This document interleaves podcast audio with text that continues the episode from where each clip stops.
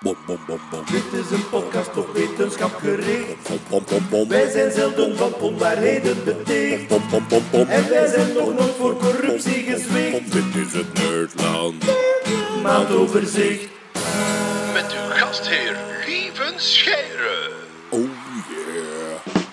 Een goede dag iedereen en welkom bij alweer een aflevering van het Nerdland maandoverzicht. We zitten weer in eh, Discord, wegens nog steeds lockdown, ook al wordt die langzaamaan versoepeld. En bij mij zijn vandaag Jeroen Baert. Hallo. Stefanie Degenin. Hey.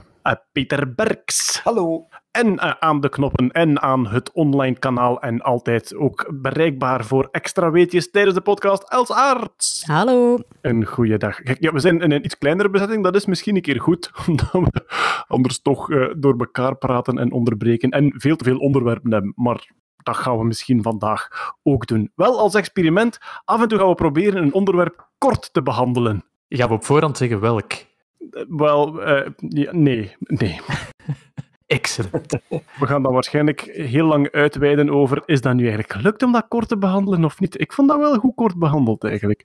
Weet u wie er nog een keer iets kort behandeld heeft? Dat was iemand in 1798 die... Ja. Ik heb daar eens iets van gelezen.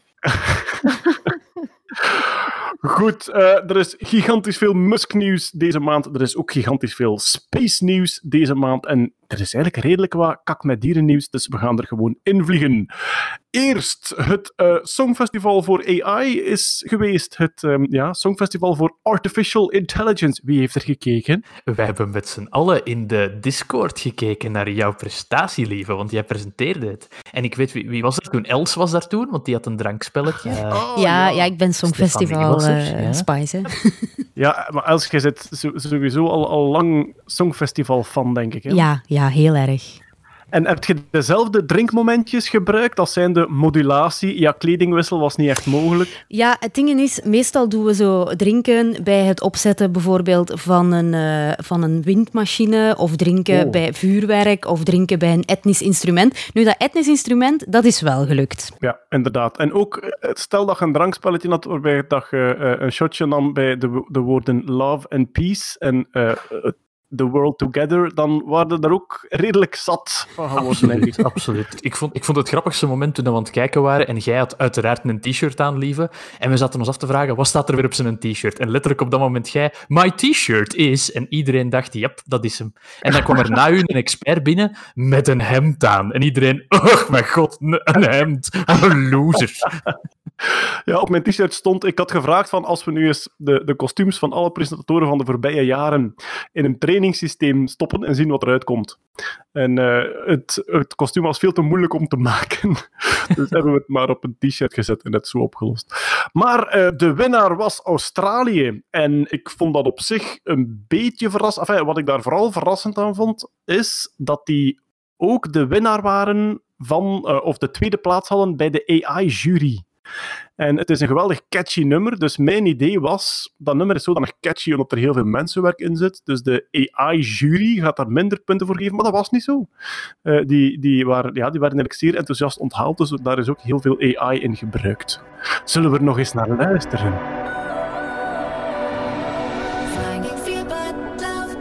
Ik kijk nu ook naar ehm, het YouTube-filmpje met de tekst erbij. Ja. Wat dat super is, hè. Happiness. Dus Dreams still live on the wings of happiness, schreef de AI.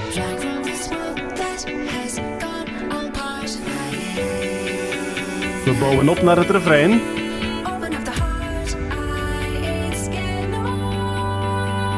Daar gaat hij hoor. Hoppa! Welcome home. Dit vind ik zo Songfestival, dat is... Top, hè? Dat klopt volledig. Ik vond dat heel straf. Ik denk zelfs dat die op het gewoon Songfestival redelijk hoog zouden kunnen eindigen. Ik ben er vrij zeker van, ja. Het is een geweldige oorworm ook, hè. Het is echt alles wat dat een goed Songfestival nummer moet hebben, heeft dit nummer echt. Ja, eh, er, zit, er zit wel, hebben ze ook gezegd, hè, er zit eh, redelijk wat eh, menselijke producing in. Wat dat trouwens de algemene les was na de AI Songfestival. Zonder een menselijke producer kom je er absoluut niet. Ja, dus waar bedoel, zit een AI dan? In de text generation. Hè. Bijna, bijna allemaal zijn ze gemaakt door AI, de teksten. Dan wordt er een melodie gemaakt en dan wordt er vooral geassembled door mensen. Dus de mensen kiezen nog en voegen nog samen. En waar hadden die Australiërs ook geweldig mee gescoord bij de AI-jury, is het feit dat zij Australische wildlife geluiden, van koalas onder andere, via AI verwerkt hebben tot synthesizer sounds.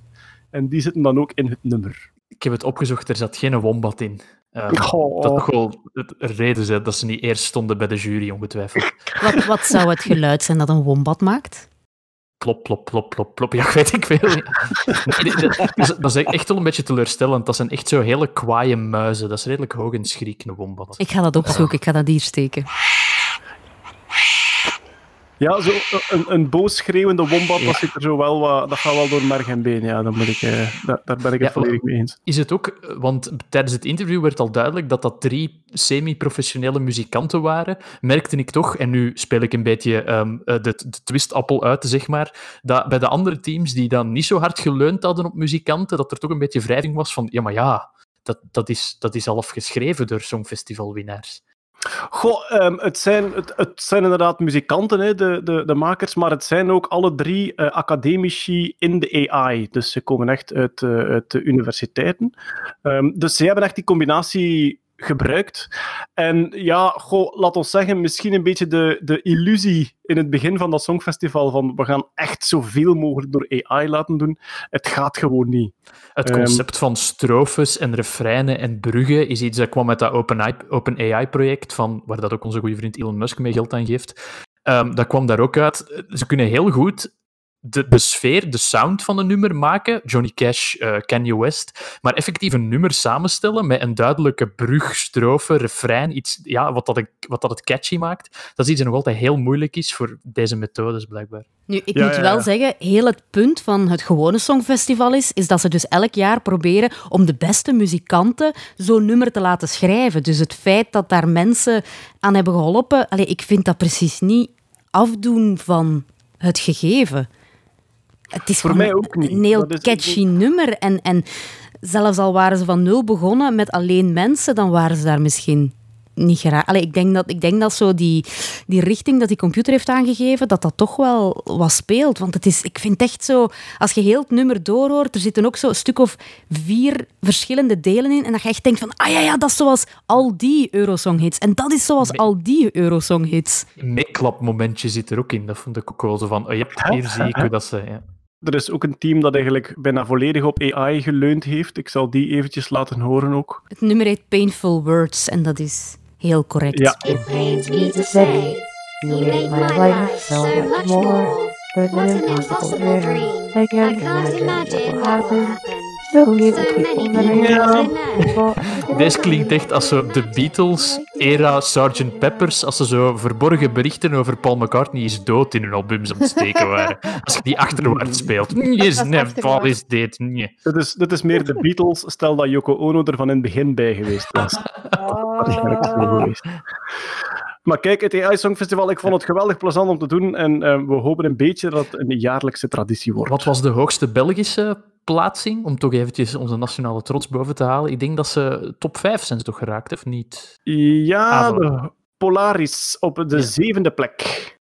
En de En- achtste plek was ook voor België. Ja, En Beetroots op de achtste plek. Ja, eh, Polaris met eh eh, Wart van Driessen erbij, inderdaad. goed gedaan. En Nederland de derde plek, dus eh, helaas. eh, ik bedoel, goed gedaan, Nederlandse luisteraars. En grrr, Kees Koppen. Om toch even levendig te houden. Om er toch wat spice in te stoppen. We gaan weg van de AI en we gaan naar de eh, insectenwereld en nog wat andere levensvormen ook. Er zijn allerlei nieuwe diersoorten ontdekt, Peter. Ik ga er drie opnoemen en dan gaan we die uitgebreid met u bespreken. Hè. Eh, er is eh, een nieuwe kever ontdekt. Hoe kon het ook anders na uitgebreid en jarenlang piemelonderzoek? Er is een nieuwe Ja. schimmel ontdekt op een Twitterfoto van een duizendpoot.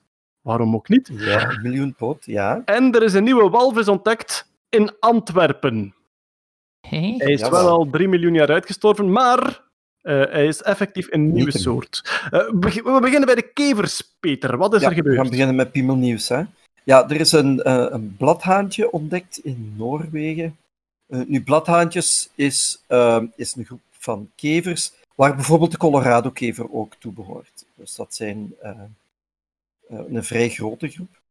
En in 2013 hebben ze dan in graslanden aan de Zuid-Noorse kust eh, een inventarisatie gedaan, omdat ja, dat is wat, wat, eh, wat dikwijls wordt uitgevoerd om te kijken van wat is de waarde van zo'n gebied, welke levensvormen zitten daar. En die entomologen hadden daar dus ehm, materiaal gesleept. Dus dan ga je met een net door het gras en je verzamelt alles wat in dat net valt.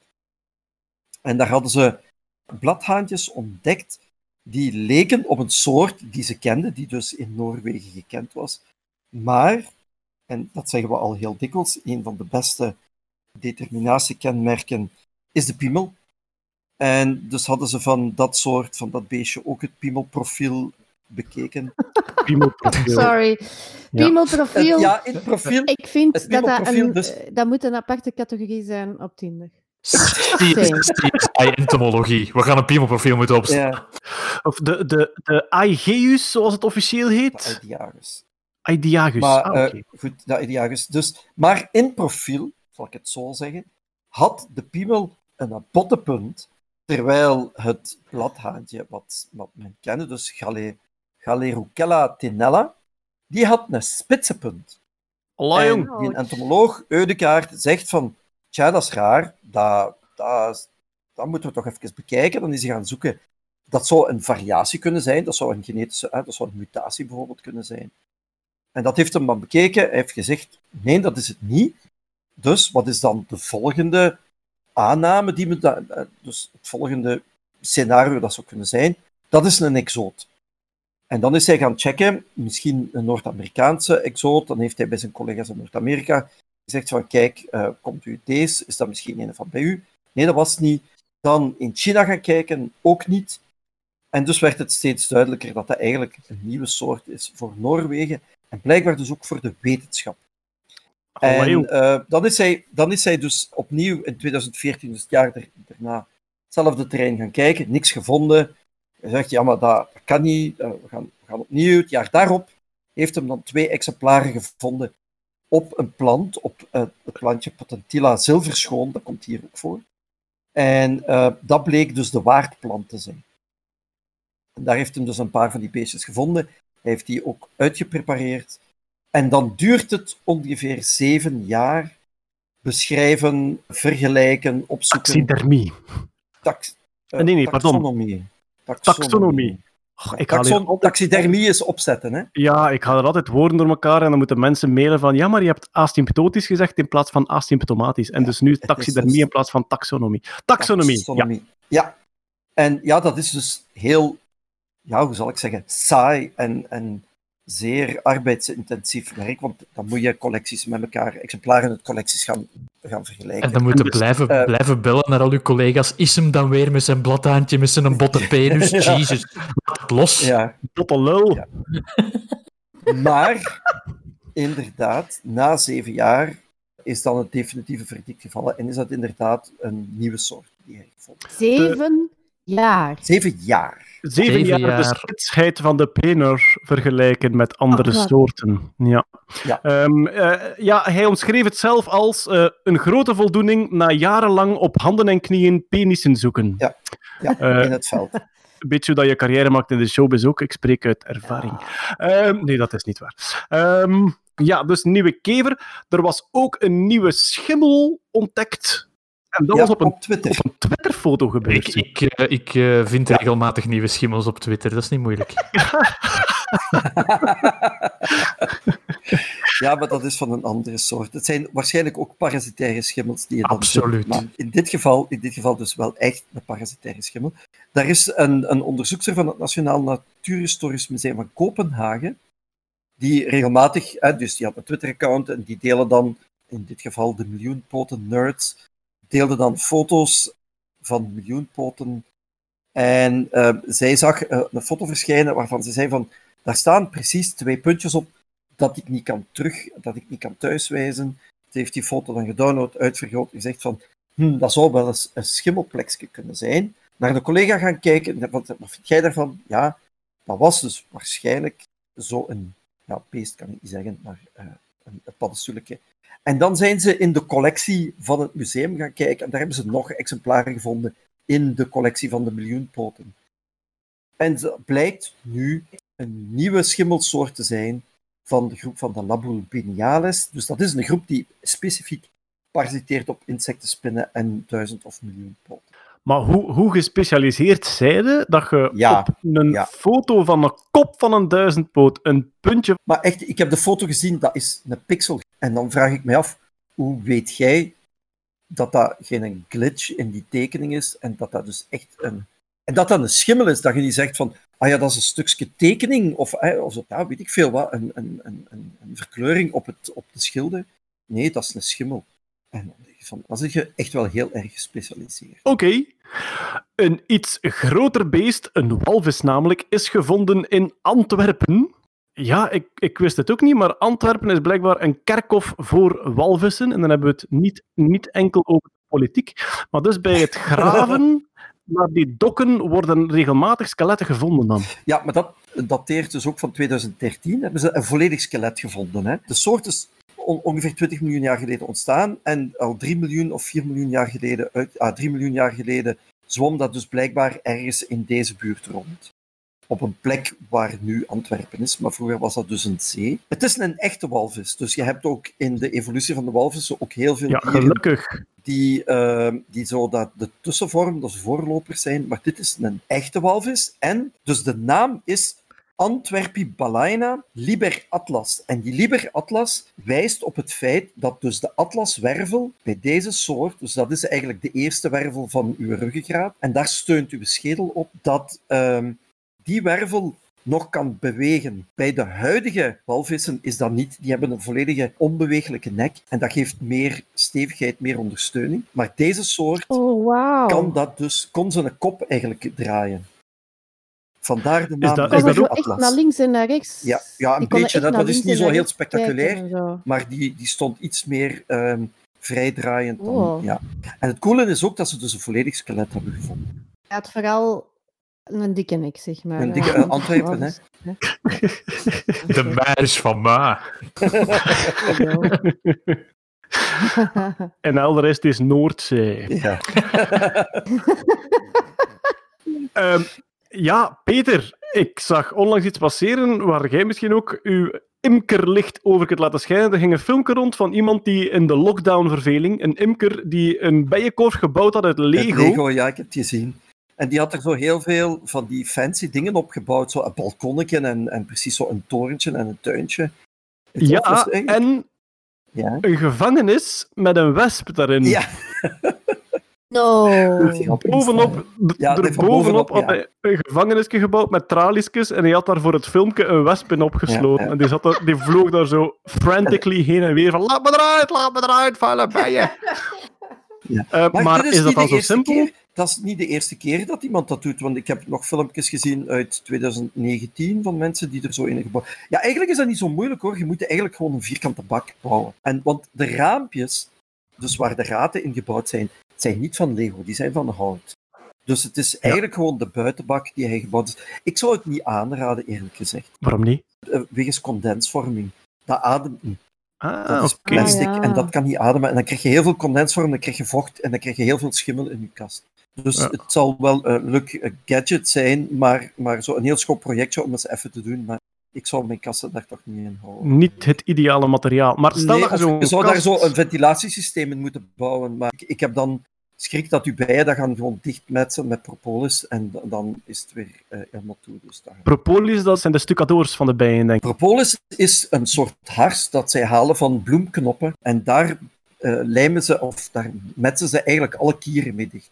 Dat werkt ook, eh, dat werkt ook antiseptisch, dus daar, kan, daar ontsmetten ze de kast ook. een beetje. Pro- propolis wordt door de, door de imkers ook verzameld en dan kan je dat in alcohol oplossen en dat wordt medicinaal soms gebruikt. Oké. Zo Om- blijkbaar antibacteriële en zelfs antivirale werkingen. Was eh, zelfs al bekend bij de oude Grieken, want die hadden een Ja. acropolis. Zeg maar, Oh, die als, had ik niet zien aankomen. als, zij zelf, eh, als zij zelf alles dichtmetselen, dan ademt de kast toch ook niet meer? Of is houten materiaal Ja. dat, dat sowieso een beetje Ja. ademt? Ja, ja, ja. ja. Zeg, als die, als die kasten kasten... werkt niet zo goed. Ja. Als Er, die, er als, worden ook veel kasten uit isomo gemaakt en dat geeft toch voor veel eh imkers toch problemen Ja. met condens. wel goed geïsoleerd natuurlijk, hè? dat wel. Dat wel, ja, ja, dat is wel waar. Want Isomo komt van... Isolation moderne. Modern. Ah. Want dat was een Belgisch bedrijf. Ja, het Belgisch bedrijf. is Ja. uitgevonden als... eh, ik denk zelfs... Ah nee, behangpapier niet. Dat was eh bubbelplastic is uitgevonden als behangpapier. Ah, Ehm bubble wrap. Wat? Maar, ja, ja, bubble wrap was oorspronkelijk een soort eh, eh, very, hipst, very hipster jaren 80-achtig Oh eh, behangpapier. god, dat moet toch fantastisch zijn. En dan dat tegen dat muren rollen. En... oh. Ja, eh, maar eh, de, ja, Isimo was, was uitgevonden als isolatiemateriaal, eh, isolation moderne. Dus het idee van daar dan luchtballetjes in te blazen en dat dan te laten hard worden als een soort hard schuim, dat was een Belgische uitvinding. Ja. Isolation moderne, vandaar Isomo. Zeg, maar wat ik me afvroeg, Peter, als je zo'n kast bouwt uit Lego en die heeft de juiste afmetingen, wordt die dan vanzelf bewolkt? Of moet je daar zo een uitzwermende ehm zwerm bijen in ja. droppen? ja, die moet je er zelf in zetten. Dus je zoekt zo, eh, zo een, een bijenkast af en toe splitst dan een keer. eh, Ja, en ik heb dan, het vorige week aan de blijft hand gehad. een- Hè. Een van mijn kasten Ah, is ja, beginnen zwermen en ik had het zelf niet gezien. Ik kreeg in één keer zo'n WhatsAppje van mijn gebuur. Zegt er is een zwerm hiernaast. Gaat richting de andere kant. Dus mijn linkse gebuur belt mij dat, de rechtse, dat mijn zwerm naar de rechtse kant gaat. En dan heb ik samen met een bevriende imker uit de buurt hebben we die ik zei, we hebben twee uur aan geprutst, want die hing redelijk hoog, om die dan in een leeg kast te zetten. Ja, Ah, Dus het is dan heb dat je gestoken geweest bent. Eh, ja. Twee keer. Wordt er mee gelachen onder imkers als je laat stegen? Nee. Oké. Eh, goed, eh, maar dus wie het wil zien, er staat een filmpje op eh Chup en al ehm, een bijenkorf gemaakt uit Lego. Eh sta mij toe dat ik even naar de eh, natuurkundige mechanica ga, dit keer. Heeft iemand het filmpje gezien van de hoogste schommel ter wereld? Ik heb het Nee. gezien.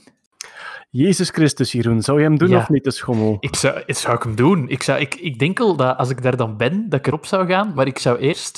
Allee, ik zou willen dat hij er al langer dan een jaar staat. Ik zou niet de eerste proefpersoon willen zijn. Ja, dat is meestal mijn antwoord zo bij nieuwe vliegtuigen en ruimtevaartreizen. Zou je het doen? Niet als eerste. Eh, voor de mensen die het nog niet gezien hebben, eh, in eh, China is er in een toeristisch gebied is er een schommel gebouwd van 100 meter hoog. Dus er is een gigantische metalen, ja, het is een, een, een gigantische metalen halve cirkel eigenlijk. En dan bovenaan aan die cirkel hebben ze dan twee kabels gehangen. Die gaan 100 meter naar beneden en daar zit dan, goh, in, in de video tonen ze niet waar dat je op zit. Waarschijnlijk zit je niet echt op zo'n een, een schommelplankje, maar je gaat heel goed eh, vastgegespt zitten. En eh, dan takelen ze u dus 100 meter omhoog en dan laten ze u los. En eh, eh, de schommelbeweging van die schommel duurt ehm 20 seconden om van de ene kant naar de andere kant te gaan. Oh. Dus een, bijna een halve minuut onderweg Oh, nee. in de schommel. De topsnelheid, dus als je beneden komt, is 130 km per uur. En de uitzwaai van de schommel, dus de andere kant waar dat je omhoog zwaait, die hangt boven een ravijn van 700 meter diep. Ehm, ja, er zijn alleen maar een paar vage beelden gecirculeerd op het internet. Het ziet er geweldig spectaculair uit. En vooral, ik denk dat dit de ideale start is voor gelijk welke fysica-les over de slingerbeweging. Omdat je kunt dan echt uitrekenen wat de termijn is van het heen en weer gaan en eh, hoe lang die slinger dan is en eh, hoe snel je gaat beneden enzovoort. Ik heb er toch een heel groot, eh, een heel groot kaka in de broek gevoel bij. Zo. Ja, ja, ja, ik kan me Ik heb, voorstellen. het, ik heb het niet gezien, maar je zegt ze laten nu vallen. Maar het is geen vrije val. Ze wil gewoon zeggen van dat is het hoogste punt van de schommel. En dan Ja, laten ze vallen. los, Oké. ja. Ja. dus Het is stel je voor... een soort horizontale bungee jump of zo. Ja, ja, het is een, Ja. het is een halve cirkelbeweging die je maakt eigenlijk. Hè. Dus eh je hangt, eh, je hangt aan, aan die schommel, aan die kabels van 100 meter lang. En dan, gelijk dat je bij een gewone schommel vertrekt, trekken ze je achteruit. Maar voor zover dat ik het begrepen heb, trekken ze je achteruit. Of kun je vertrekken van op een toren die daar dan naast staat. Van ook 100 meter hoog. Hè. Dus met die touwen horizontaal strak gespannen naar voren. En dan laten los en dan begint je aan uw halve cirkel tot Ah, boven cool. Een vallei van 700 meter, eh, 700 meter diep. Het zou normaal al open moeten geweest zijn, maar er is vertraging uiteraard door de lockdown ook hinder. Eh, ik hangt wel vast eh, uiteindelijk, toch ook? Allee. Ja, ja, ja. Ik ben er vrij zeker van dat je heel goed vasthangt, want eh, het zou anders eh, Ze totaal zijn er ook genoeg in China, dat moet allemaal niet. ik, ben, ik, ik, ben, ik ben zelf ooit gaan bungee jumpen op de grens tussen Zambia en Zimbabwe. Ik was daar nu toch. En dat was een eh eh, vrije val van ongeveer 100 meter. Dus die brug die was denk ik 220 meter hoog. En als je er staat, ja, inderdaad, je kakt in je broek. Maar Jezus Christus, als je dat hebt gedaan, je hebt adrenaline, eh, dopamine, endorfine voor een week. Hè? Dat Is het echt? Ja, cool. oké. Maar het is Oh, echt cool. Ja, doe mij denken aan... Ik eh, weet niet of ik aan- dat zou durven hoor. Echt niet. doe mij Ik moet denken aan... zeggen, als ik het nu zou doen, eh, misschien minder, hè, maar ik was toen, denk 20 jaar of zo, ja, wij hadden te verliezen. Hè. Allee, ja, eigenlijk veel meer dan nu. Hè. Ja, inderdaad. Toen mij denken aan, de- aan die cartoon van eh, Strange Planet. Ik weet nog je die boekjes kent. Strange Planet, zo, eh, ja, zo aliens die het dagelijkse menselijke leven beleven en dat dan heel Ja, ja, omschrijven. Die hebben ook zo een dat ze samen een pretpark binnengaan. I hope I will not perish today. En dan eh, zitten ze eh, bijzonder... ja, I, I hope I will not perish today, but to briefly create the illusion is the goal of our visit. Exactly. En dan Je denkt, ze... dat, dat- je denkt dat dat cool is, die schommel. Ik wacht totdat er iemand een dubbele slinger maakt. Oh ja, nu zeg je zoiets. De dubbele slinger en de driedubbele slinger heb je ook nog zeker, hè? die helemaal Oh. door elkaar flipt. Ja. Goed, we gaan zien als hij open is. En eh, ja, eh, we hopen op de eerste beelden van eh, Nerdland-fans hè, die de gigantische schommel gaan doen. Ah, ik had hier net eh, de naam van het park Langkong, geloof ik. Nee, Longkang National Geopark. Zeg nooit Langkong tegen Longkang. Hè? Nee, nee, daar zijn ze heel gevoelig al, de Langkongers. Maar dus Longkang National Geopark, daar kunt je de schommel gaan testen. Heeft iemand van jullie de Miracle Sudoku gezien of opgelost? Nee. Ja. Is miracle sudoku. Eh, Wel, eh, ik zeg het, dus eh, het, het feit dat die, dat die lockdown ons zoveel vrije tijd geeft, zorgt voor allerlei projectjes hier en daar. En een van de dingen die een beetje viraal gegaan zijn via video, is een kanaal, een YouTube-kanaal, waarop dat ze gewoon sudoku's oplossen. Dus dat is een beetje gelijk dat je e-sports hebt, dus dat je naar iemand kijkt die een computerspel doet, op dezelfde manier, maar dan iemand die op zijn computer een sudoku aan het oplossen is en die ondertussen commentaar geeft. Dat heet eh, cracking, cracking the Cryptic, heet het. En die zegt dan van, oh, so now I think the ones are not allowed in this part and here. Die doet dan heel moeilijke sudokus. En eh, die geven dan uitleg terwijl dat ze een sudoku oplossen. Maar die kreeg van een puzzelmaker een sudoku toegestuurd en die begon met maar twee cijfers ingevuld. What? Dus een lege sudoku met twee cijfers ingevuld, Dat maar met niet, een paar, wel, maar met een paar extra regels. Namelijk, je hebt bijvoorbeeld de anti-king-regel, namelijk, je moogt eh, op alle vakjes waar die een koning kan bereiken bij het schaakspel van op je getal, mag niet hetzelfde staan. Dus eigenlijk in een cirkeltje rond je getal. Getallen mogen elkaar niet raken. Zel- Dezelfde getallen mogen elkaar niet raken, diagonaal en ehm, verticaal en horizontaal. En ook alle vakjes die vanuit een bepaald getal met een paardensprong uit schaken te bereiken zijn, daar mag ook niet hetzelfde getal staan. Oké.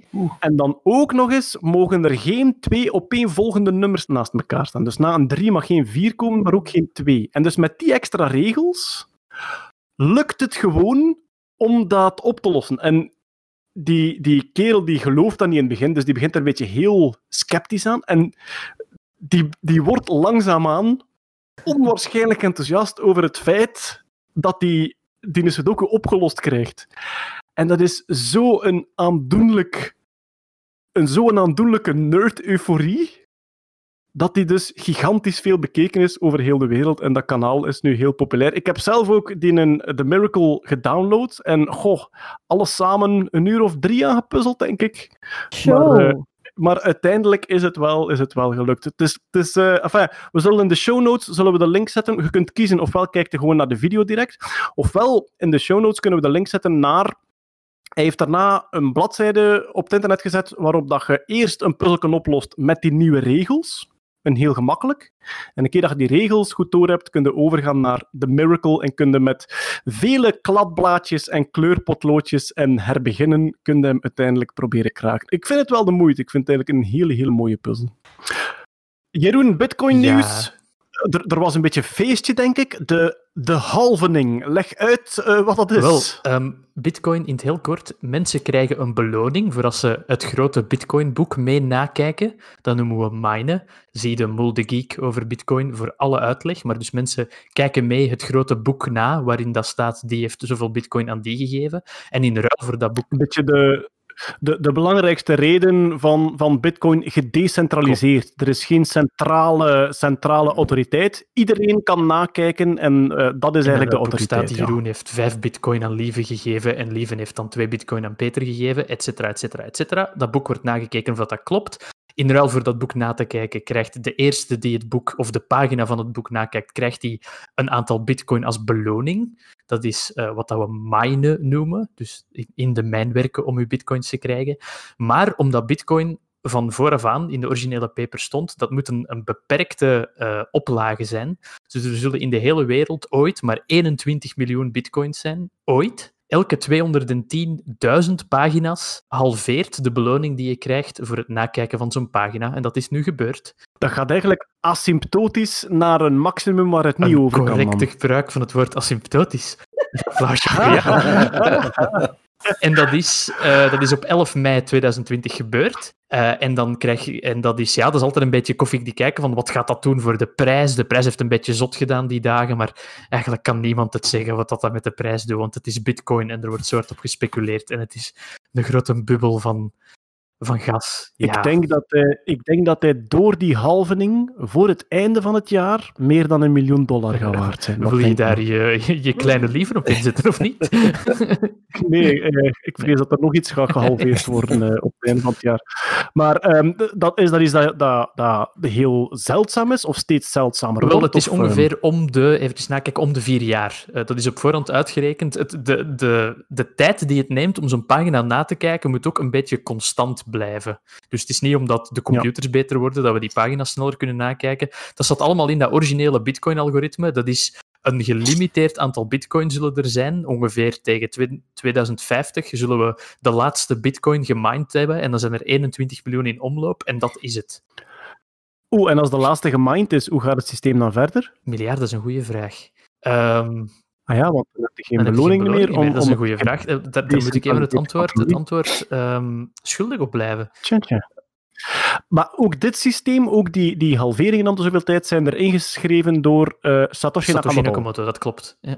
Oké, En, eh, en waarom, mogelijk... en waarom 21 miljoen? Wat is, wat is daar de reden Dat is ook een Dat is goede vraag. arbitrair. Dat is arbitrair. Ik denk, het, het- mijn beperkte economische kennis zegt mij dat als je van een goed een beperkt aantal hebt, vast, dan is dat meer... Allee, kun je daar meer mee rekenen Ja, ja, geld. Want als iemand uit het niks ja. ja. bitcoins kan Maar er schrijven, dan... niks achter het getal 21 miljoen. Daar is, Niet dat ik zo meteen weet. Ehm, Dat zal gekozen zijn als, eh, ja, als, als de, de juiste hoeveelheid in een soort trade-off. Ja. Van eh, hoeveel hebben we nodig om stabiel te zijn, maar Ah, ja. ook... Ik, heb- ik heb het eventjes opgezocht. Ehm, de reden om dan nog eh, Bitcoin de pagina's na te kijken is, is omdat iedereen bij een Bitcoin-transactie ook een heel klein eh, bedragje aan vasthangt, een fee. Dus bovenop de pagina's Ah, nakijken, oké. kan je zeggen van ik wil nu 6 bitcoin naar Peter sturen en ik betaal 0,000001 bitcoin aan de persoon die dit zo snel mogelijk goedkeert. Ah, dus dan, ja, dan, dan swingen En- die, eh, die fees misschien de pan uit. Het is eh, Ja, Op een percentje. Op een percentje dan. een ja. percentje voor de bank. Eh, we gaan naar het coronanieuws, want uiteraard eh, is dat er ook weer deze maand.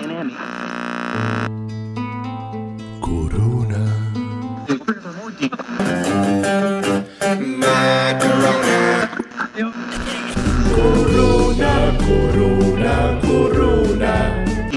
Is dat hier bekend gedaan, ja? Stefanie, er was een en ander te doen over een bepaalde reactie die jonge kinderen kunnen hebben op onder andere het nieuwe coronavirus, ook op andere virussen. Ehm, het syndroom van Kawasaki, als ik me niet vergis. Dat is wat ze noemen een systeemziekte. eh, en wat doet dat? Dat is eigenlijk een, een, een ontstekingsreactie die gebeurt naar aanleiding van een andere ontsteking. en in dit geval, in Kawasaki's geval, gaan de bloedvaten ontsteken. En dat is niet zo goed.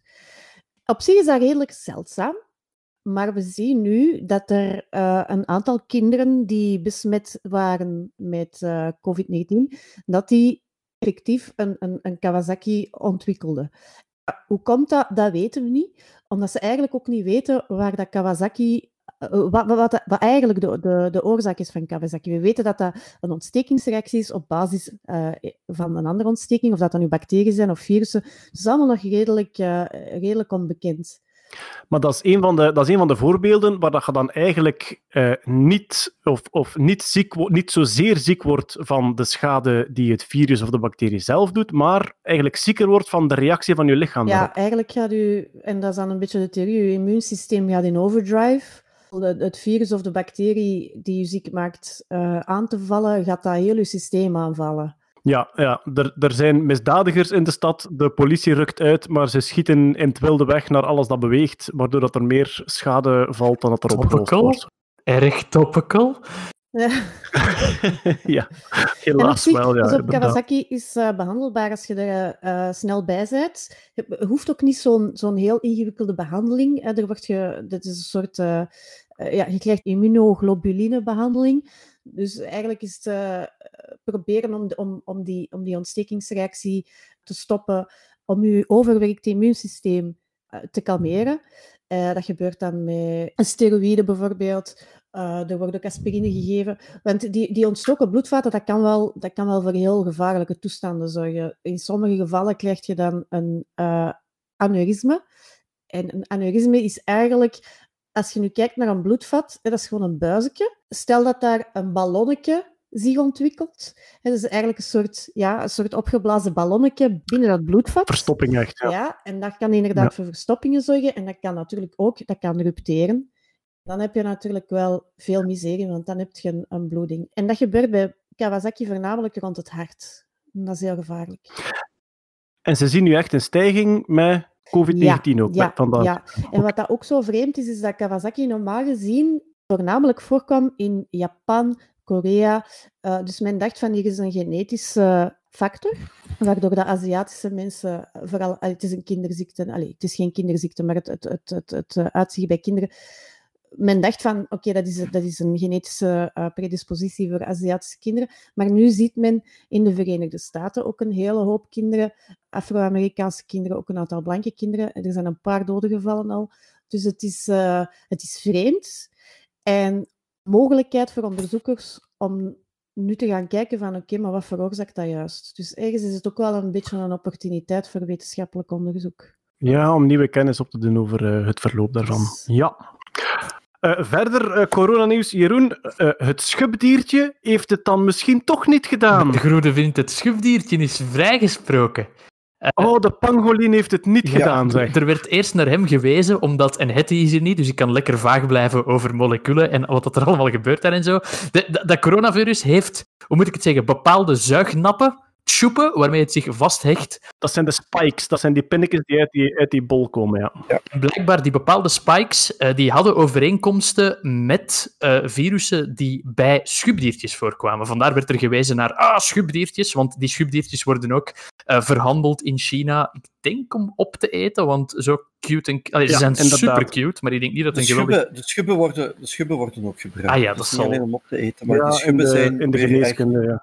Echt, eh, afrodisiaken opstallen ja. want, Dat, ja. dat moeten ze daar geven. Als het er gek genoeg uitziet, maak er een poedertje van en je krijgt er een stijve Ja. van. Los daarvan, eh, volgens een laatste onderzoek waarin ze drie gesmokkelde eh, pangolins hebben eh, onderzocht en dan nagekeken of dat er wel degelijk overeenkomsten waren. Ehm, ja, die overeenkomsten die laten toch op zich wachten of die zijn zeer moeilijk te zien. Maar we hebben al verschillende reeksen dieren eh, de, de Zwarte Piet doorgeschoven gekregen. Hoor. De, de wasbeerhond is eh, aangeduid door een, een Duitse ja. De viroloog. vleermuis. De vleermuis, daar zijn ze nog altijd niet helemaal van uit of dat de Nee, vleermuis... nee, nee, nee, Ja. maar daar hadden we het Ja. vorige keer ook al Ja, over. Hè? Slangen zijn ook al aangeduid. En ik denk, Ja. over het laatst zag ik nog een ander beestje dat me, te- dat me eventjes ontgaat. Maar dus de, de- het, het schubdiertje is gelukkig vrijgesproken. De civetkat die passeerde bij SARS. was bij SARS of Ja. MERS, Ah, denk ik, ja? Eh, Allee, mers, en eh, MERS was ja, mers. dromedaris of zo. Ja, SARS was de- civetkat, dat klopt. Ja. Ja, en MERS via De de, via de dromedaris. dromedarissen, ja. Er wordt momenteel Ja. eerder gedacht dat het virus dat nu eh, de ronde doet, COVID-19, eh, dat dat een mengelmoes is van van alles. Want coronavirussen die kopiëren Oh. regelmatig gehele stukken genetisch materiaal eh, van de gastheer of gastvrouw. Hè. Ik kan niet seksistisch doen over virus. Eh, en en dan, ja, dan kan dat wel eens gebeuren. Een virus leeft eh, eigenlijk niet, dus denk niet dat ze very Je pronoun kunt niet zeker sensitive genoeg zijn, zijn. lieve. Mij gaan ze niet hebben. Maar ik dacht ook dat, dat ik, ik, ik had ergens gelezen dat als je bijvoorbeeld twee verschillende soorten virussen in ene gastheer hebt, dat die virussen ook in, in die cellen bepaald materiaal delen en dat je eigenlijk dan een samenstelling van die twee krijgt. Maar dat Ja, zou het eventueel ook kunnen zijn. Trouwens, over die dromedaris en het MERS-virus. eh, er is een Belgische lama ingeschakeld in de race naar een medicijn. Ik vind het eigenlijk wel een mooi verhaal, omdat dus, wat blijkt, lama's en ik denk ook kamelen en dromedarissen, die maken een ander soort antilichamen dan de mens. Blijkbaar maken die kleinere antilichamen. En dat is ontdekt in België aan de VUB na een ruzie tussen studenten en een professor over een practicum. Ik vind het mooie aan het verhaal is dat het typisch wetenschap is die uit de lucht komt vallen door omstandigheden. Dus wat gebeurt er? Eh, ergens eind jaren 80 aan de VUB, er is een practicum. Eh, studenten moeten antilichamen filteren uit bloed. Wat was de gewoonte in die tijd? Zeg, eh, kies hier iemand van jullie studenten en prik er wat bloed van. We gaan dat daaruit halen. Eh, intussen mag dat zo niet meer. Dat was ook in de AIDS-epidemie. Dus de studenten zeiden: niets van, er wordt hier niemand geprikt. We gaan AIDS krijgen, we doen dat practicum niet. En toen eh, dachten de professoren, ja, ze willen er van ondermuizen. Zeggen ze, ah, goed, we hebben een ander idee, we hebben hier nog wat proefdieren. Pak hier zo'n muis, eh, snijd die de keel over en pak dat bloed. Eh, dat gaat niet, professor, want wij zijn diervrienden en wij willen geen muis dood doen. En die professor kreeg het dus geweldig op zijn heupen. En uiteindelijk, wat bleek, er zat nog een voorraad dromedarisch bloed in een ijskast ergens. Dromedarisch bloed dat gebruikt was voor onderzoek naar de slaapziekte. En toen zei die prof, ah, weet je wat, kijk hier, pak dat dromedarisch bloed, er moet niemand geprikt worden, er moeten geen dieren dood. En beteuterd hebben de studenten het dan toch maar uitgevoerd, het practicum. En daar kwamen dus antilichamen uit, die veel kleiner waren dan ze gewoon waren bij zoogdieren. En daaruit is ontdekt dat lama's en dromedarissen een ander soort antilichamen aanmaken. En dat willen ze nu gebruiken, want ik denk dat ze bij SARS en MERS er al onderzoek mee gedaan hebben. En dat willen ze nu gebruiken om te zien of ze daarmee een. ehm, het is geen vaccin, hè, want bij een vaccin zet je lichaam aan om zelf antilichamen aan te maken. Maar een manier om, als je besmet bent, om de symptomen eh, te milderen en het virus te bevechten met Je lama-antilichamen. weet toch wat dan een, een vrijgevige lama zegt in de winkel als hij geen wisselgeld moet hebben? Laat maar zitten. Nee. Houd hem tegen. Ja, en ook een prachtige coronabeelden vond ik. eh, De Spot Mini, onze favoriete robothond van Boston Dynamics, die in Singapore een park controleert. V- vooral de mensen in het park dan. het park was redelijk oké. Ja. Mensen zitten gezellig op een bankje en opeens komt er zo'n robothond langs. Kaching, kaching, kaching, kaching. Please keep distance from each other. Dat was blijkbaar een proefproject van een eh, eh, onderzoeksteam.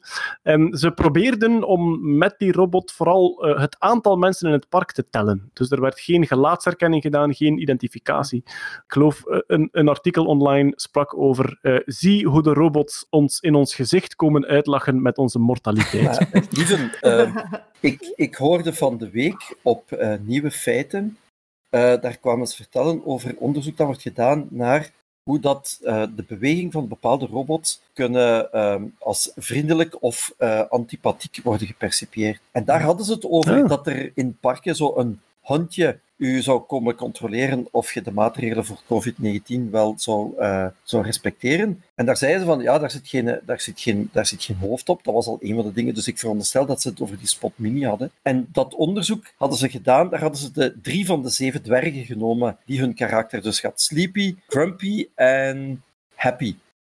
En ze hadden die gezegd van, oké, we geven de typische karakteristieken van elk die dwergen aan een robotstofzuiger. Dus bijvoorbeeld Happy, dan beweegt hij zo heel soepel en als er dan bezoek in je huis komt, dan komt hij even naar je toe en dan gaat hij terug weg. Eh, Sleepy, eh, die doet hetzelfde, maar die valt dan halverwege stil.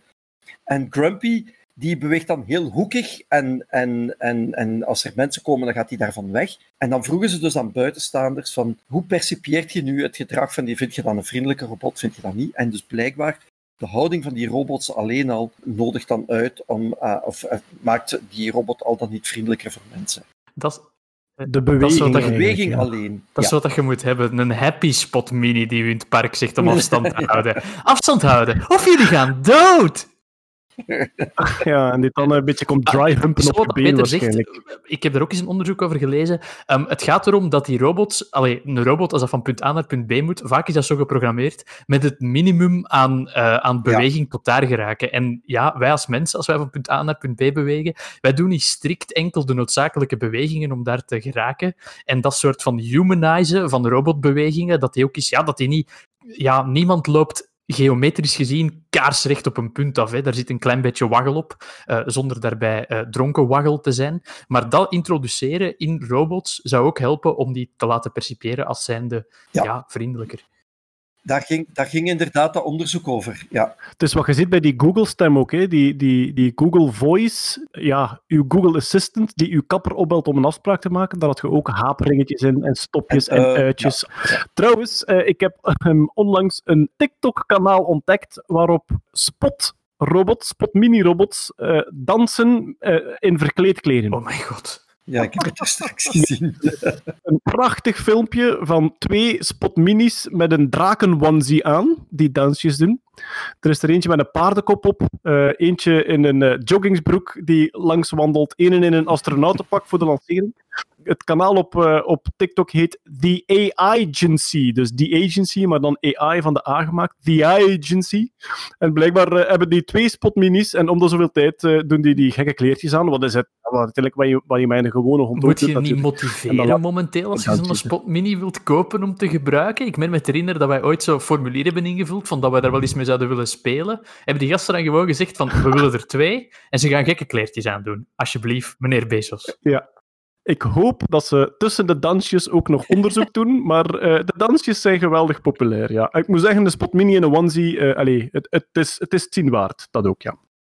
Eh, het is iets vroeger dan normaal, maar er is er gewoon heel veel, dus gaan we nu al over naar... Elon. Elon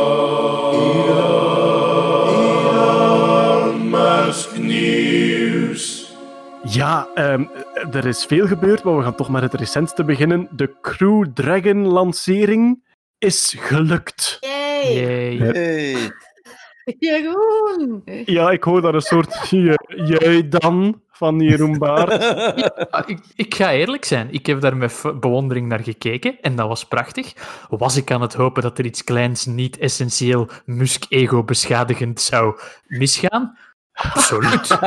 Dat plopt een band in de auto op weg naar het platform, eh, een vlag die in zijn gezicht wappert, weet ik veel. Gewoon, gewoon iets om hem te- eraan te herinneren dat hij nog sterfelijk is. Maar ja, los daarvan, prachtig. ja. Daar, daar kan ik niet onderuit. Ah, maar kijk, maar dat vind, ik, dat, vind ik dus, dat vind ik dus verbindend, dat zowel Team Musk als Team Musk Skepsis niet binair is in zijn denken. Oh ja, wel hoor. We denken, we denken Dat- absoluut 100% dat Musk een gigantische kwal is. Het was een mooie lancering. Maar Ja. zijn prestatie is wel indrukwekkend, natuurlijk.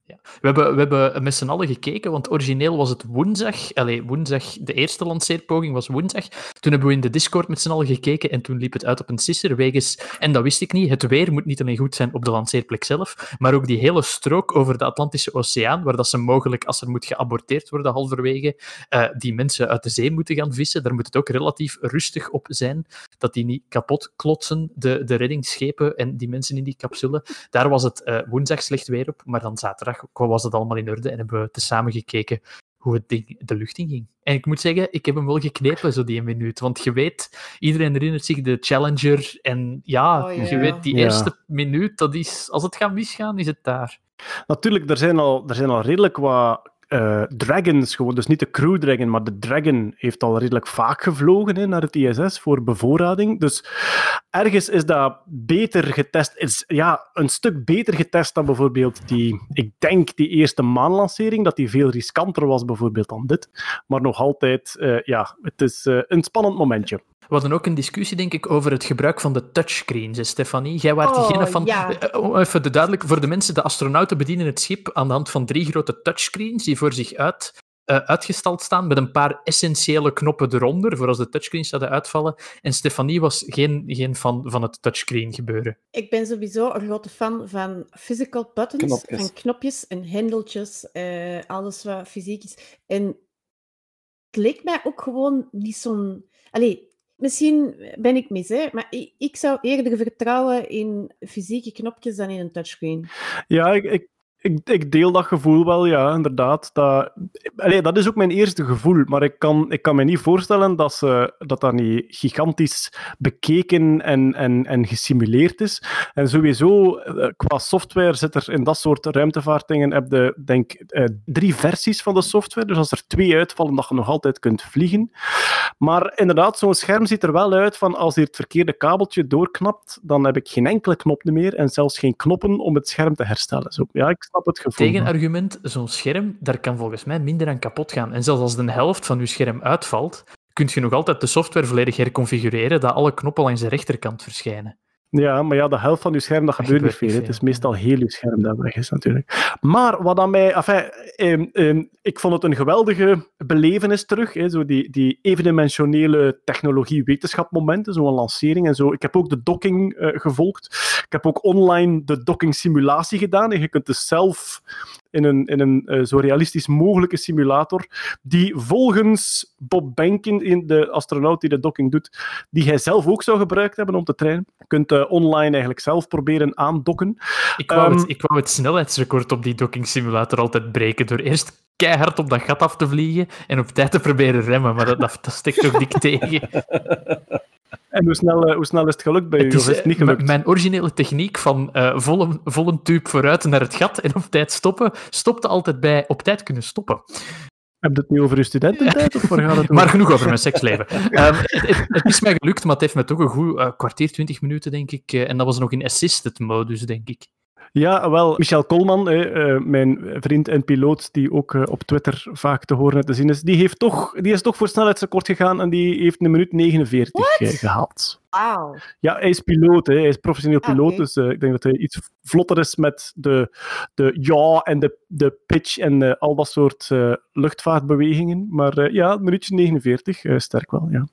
Goed, het is natuurlijk niet, niet het spelletje onder astronauten, maar zo snel mogelijk te doen, neem ik aan.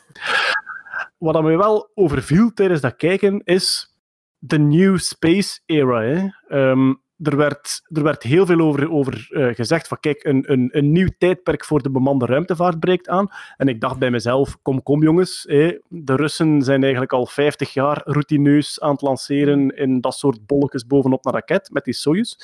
Maar toen ik het zag, dacht ik wel, ja, toch wel. Omdat vormelijk en qua bediening dit is het eerste nieuw ontwikkelde bemande ruimtetuig voor het ISS in 40 jaar. Eh, De Space Shuttle is van, is van begin jaren 80 en de Soyuz is van daarvoor nog, ik denk van eh, begin jaren 70. En dit is nu de eerste keer dat er from scratch... ah, ik moet er wel zeggen, eh, de Chinezen hebben ook een bemande capsule, alleen daar krijgen we weinig van te zien. En die lijkt toch ook meer van het type Soyuz te zijn. Die, hangt- Dus die hangt zo in een pretpark aan een grote schommel, heb ik gehoord. eh. ja. Maar toch ook het type Soyuz, dus een hele stevige metalen bol die zodanig ontwikkeld is dat de inhoud ervan net niet opfikt als het naar beneden komt.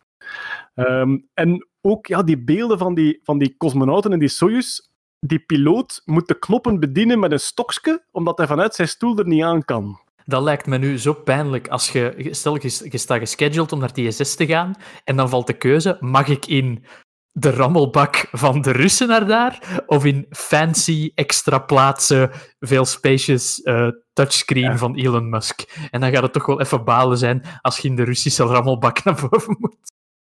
Ja, ja, het is echt ja, het is zo'n beetje eh, Lada Trabant eh, tegenover de Tesla dan. Alhoewel dat die Soyuzen, of Soyi, zoals ik zou moeten zeggen, dat die absoluut sowieso hun, hun, ehm, hun betrouwbaarheid bewezen hebben. Hè. Daar zijn, eh, eh, ik denk als je het aantal personen die daarmee gevlogen hebt, deelt door het aantal dodelijke ongevallen daarmee, en het laatste zal al, al meer dan 30 jaar geleden zijn, misschien zelfs 40 jaar geleden, is dat echt wel indrukwekkend.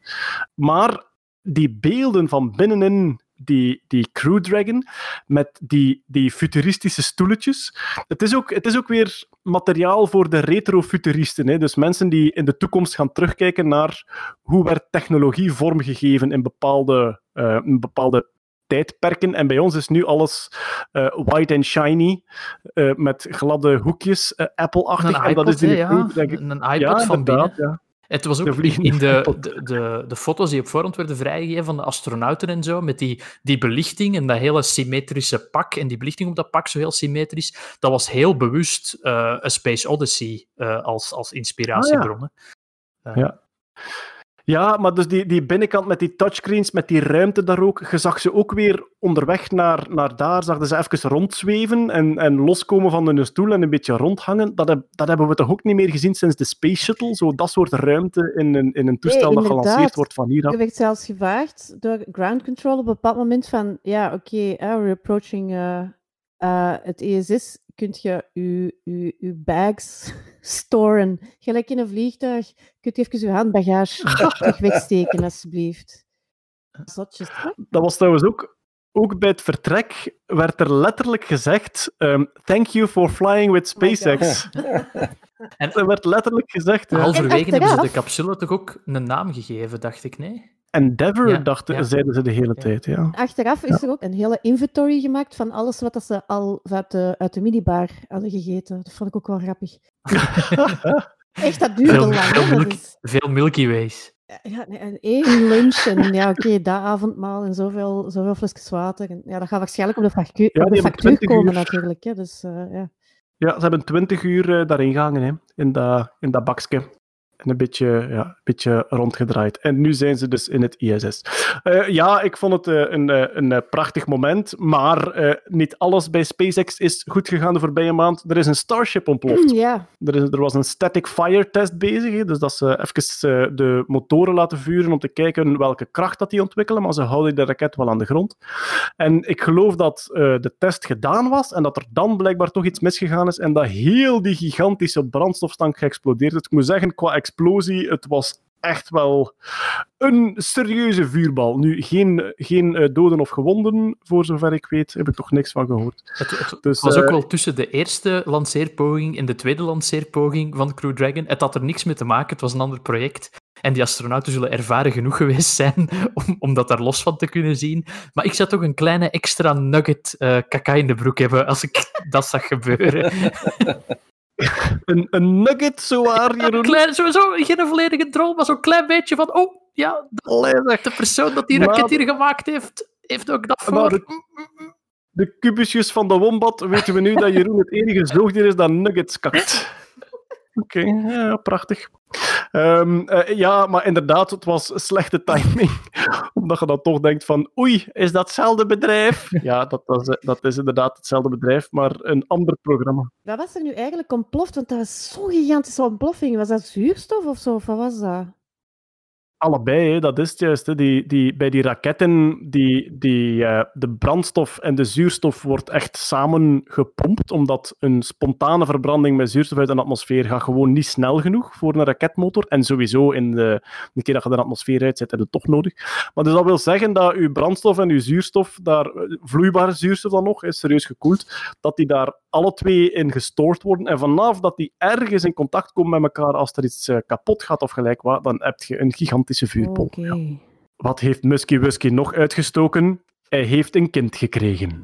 Samen met Grimes dan toch. Inderdaad. Ja, hij heeft. eh, Grimes is bevallen van een zoon. Al wil Grimes dat niet gezegd hebben. Dat Dat, was, het een zoon dat was de grappigste interactie ooit. Op voorhand in de interviews, ja, we gaan het geen gender geven, we gaan dat kind dat zelf laten beslissen, iets ouder worden. Eerste reactie van Musk op de vraag, het is een ventje. Ja. Zeer grappig. Zeer grappig. Trouwens, ik wil daar wel eens, ik wil daar wel eens een kinderpsycholoog over, over horen. Hè. Over goed dat we niet te binair moeten omgaan met gender en mensen daar heel veel vrijheid in geven, dat is ondertussen wel duidelijk. Maar of het een goed idee is om, om een kind vanaf nul eigenlijk heel neutraal te houden en het daar niet over te hebben, ik weet niet wat dat een betere oplossing is. Heb jij het ooit Bon. met je kinderen gehad over, ja, jij bent een meisje? Allee, ik, ik herinner mij geen enkel gesprek met mijn zoon waarin het ging over, ja, ben ik nu een jongen of een meisje? Of zo. Allee, ik bedoel, Ja, ja goed.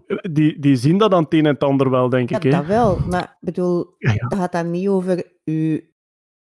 Hé, maar zie, kijk, dat is het verschil. Het is niet omdat je een piemel hebt dat je je identificeert als man, hè? Dat het daarover gaat. Kijk, Toch? dat, Ja, klopt. dat, kind, dat kind van Elon Musk heeft grotere problemen dan zijn geslacht, geloof mij. Zijn geslacht als zijnde zijn familienaam? Is een stamboom. Ja. Hoe zit het nu met je voornaam? Hoe spreekt het nu in godsnaam uit? Volgens Elon Musk op de Joe Rogan podcast zegt je X-A12. De, de letter I, dus de A en de E in elkaar, wordt uitgesproken als Ash. Oké. Want de naam op zich was nog niet hipster genoeg dat ze nog eens eh, raar moesten doen Ik, over kunnen een we de naam ook. even ontleden? X stond voor ehm, De die, die, un- die unknown variable, zoals in de wiskunde, solve for x. Eh, we weten wat dat is. A en E, denk ik dat een combinatie was van, was het elfs voor... Alles voor liefde en Het dan stond- ook eh, de dingen voor artificiële intelligentie, dacht ik. Inderdaad, het stond, het stond voor AI. En AI, geloof ik, is eh, Japans voor liefde. En AI Maar Els- verwijst ook naar artificial intelligence. Maar alweer, dat op zich was niet hipster genoeg. Dus eh, Grimes noemt het de Elvish spelling Ah. voor AI. En dan, A, en AI. A12 was Musk zijn favoriete vliegtuig. Ja. Dat vond ik zo eh, slap. Ja. Dat is echt... Ja, inderdaad. Hij, hij mocht kiezen voor het einde en hij heeft zijn favoriet voertuig genomen. Als dat een trend wordt, eh, gaan er hier op de Brugse Poort veel Wesley Ford Kijk, Fiesta's geboren Kijk, ik worden. mijn kind ook zo noemen. Dit is ei, de andere variabele. Ei, knuffels, want ik vind knuffels leuk. En wat vind ik het leukste voertuig? Ei, knuffels, hovercraft. Aangenaam. Nu, de A12, voor wie hem niet kent, is de voorloper van de Blackbird. En de Blackbird is een spionagevliegtuig hmm. dat zodanig snel vliegt dat het geen raketafweersysteem nodig heeft. Wat? Als er een raket achteraan komt, dan is die raket maar een klein beetje sneller dan het vliegtuig, waardoor dat vliegtuig geduldig kan wachten tot het dicht genoeg is en dan een scherpe bocht nemen en dan is het die raket Dat kwijt. is of, eh, awesome. Het ziet er ook vormelijk echt fantastisch uit, die een Blackbird. En dus de A12 is daar de voorloper van. En het is niet omdat het een fantastisch vliegtuig is, dat je daarom het prototype nummer eh, in... Ze hebben van de State of California wel iets moeten aanpassen aan de naam. Eh, de 12 in A12. Allee. Je mocht geen cijfers gebruiken in uw naam in Californië. Ja. Dus daar hebben ze nu een Romeinse XII van gemaakt. Want Ja, dat was een en probleem Grimes met de zei- naam. Ja. Grimes zei het is beter nu. Het is beter Ze vonden zo. Ja, ik, heb, ik heb compassie met dat kind, want overal waar dat hij zijn naam gaat moeten ingeven, gaat hij zo dat speciale karakterstoetsenbord op elk systeem moeten oproepen, om die Ah, samengesmolten AE te kunnen typen. Wat dat betreft heb ik een tip voor eh Xayake, ehm, ehm, de plek waar hij slash zij later naar school zal gaan. Eh, namelijk, de altcode voor die AI is eh, alt 146. Ah, voilà. Eh, dus gewoon alt induwen en 146 intikken en dan verschijnt die AI magisch op het eh, op het nu doen in het Discord-kanaal. Gewoon. Leugens, lieve, leugens. Je zien of het werkt, Ah of ja, dat het een Bobby Tables is. Het werkt. Ah ja, kijk. Voilà, hè. Crazy. Je moet de alt ook terug altcode loslaten, natuurlijk. Zo, zo. van.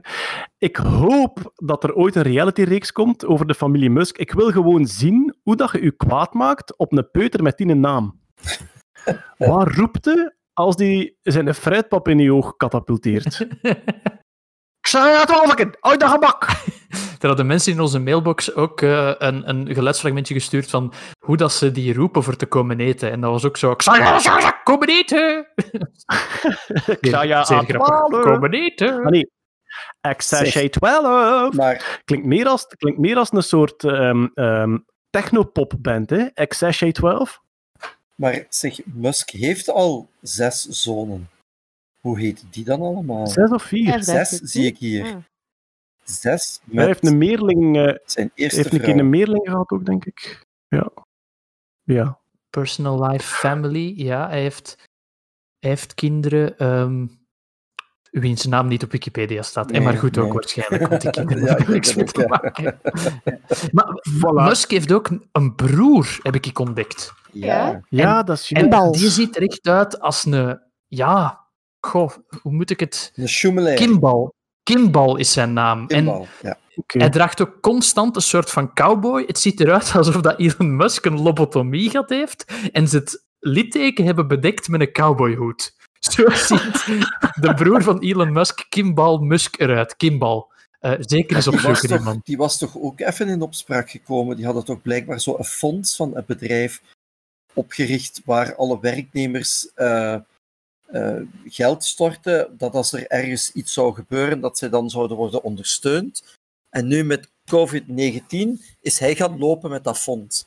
Klopt. Het is ook, Ja, het is ook niet echt zuiver op de graad. Ja. Hij heeft misschien ook wel wat last van de COVID. Hè? Ja, niet. dat is echt ja, kijk, ja. Kim. Ehm, ja, ehm, er wordt gezocht in Amerika naar een nieuwe plek om een gigafactory te bouwen van Tesla. Dus ik denk dat dat gaat over de batterijen dan, die daar eh, gemaakt worden, onder andere. Eh, er zijn nog eh, twee steden in de running. Eentje daarvan is Tulsa, Oklahoma.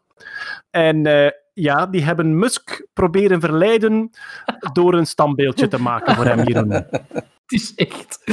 Maar ik denk dat het ook een reactie was op. Musk heeft, mogen we niet vergeten, in volle COVID-19-tijden gezegd. Ik denk nog deze maand van. Als, dat hier, als mijn fabriek hier in Californië niet open mag, dan trek ik naar ergens waar het wel mag. En ik denk dat dan in Oklahoma dat het toen nog, ook wel nog mocht.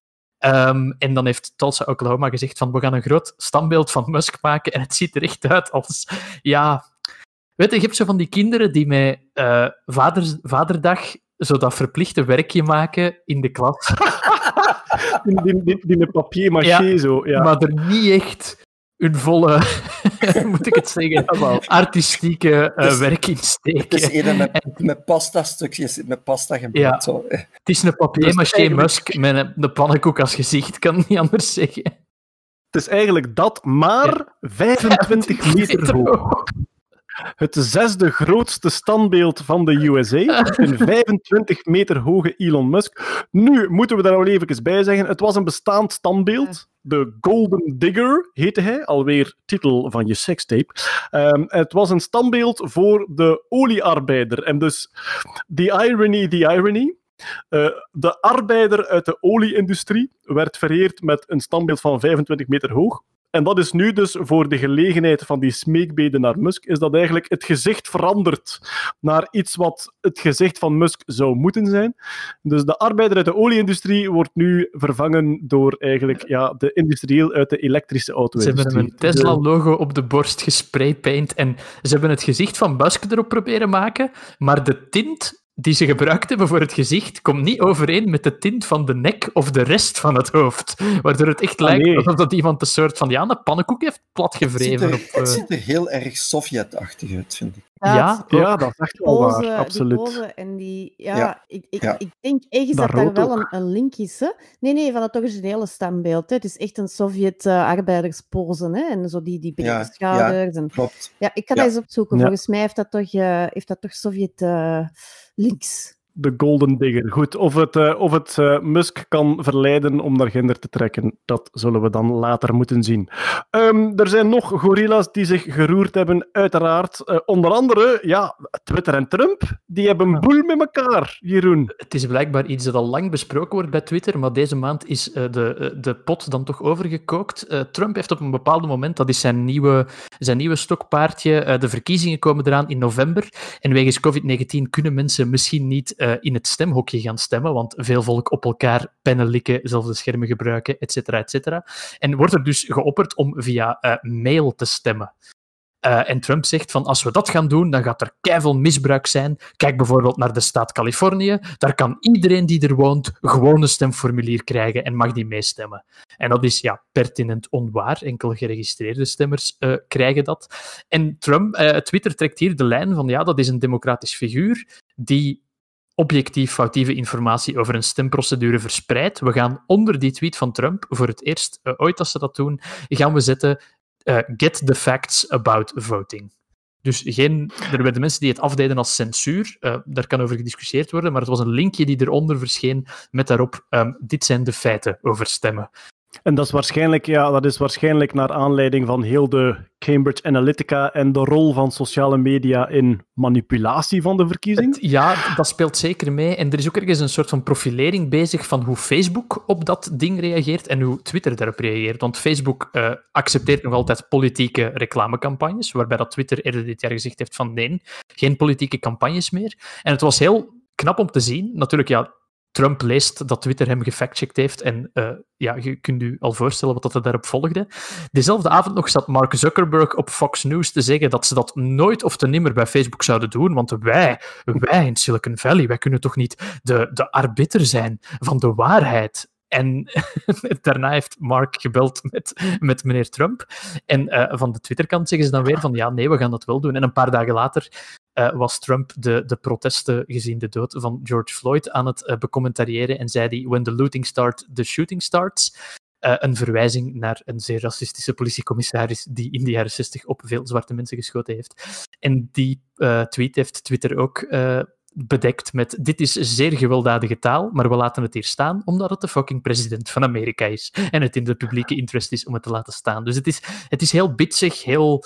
Ja, ehm, Wat de, de, de tweet over de, de shooting en de looting eh, werd geblurred. Werd geblurred, En daar stond, ja, een, maar- maar- daar stond een waarschuwing Ja. van: kijk, eh, eh, violent language, je kunt hem openklikken en daarnaar kijken. Maar er was nog iets met die tweet. En dat werd geïnterpreteerd als: ehm, nu zijn ze hem echt aan het jennen. Namelijk, door die censuur kun je die niet retweeten en kun je daar niet op antwoorden en niet liken. Nice.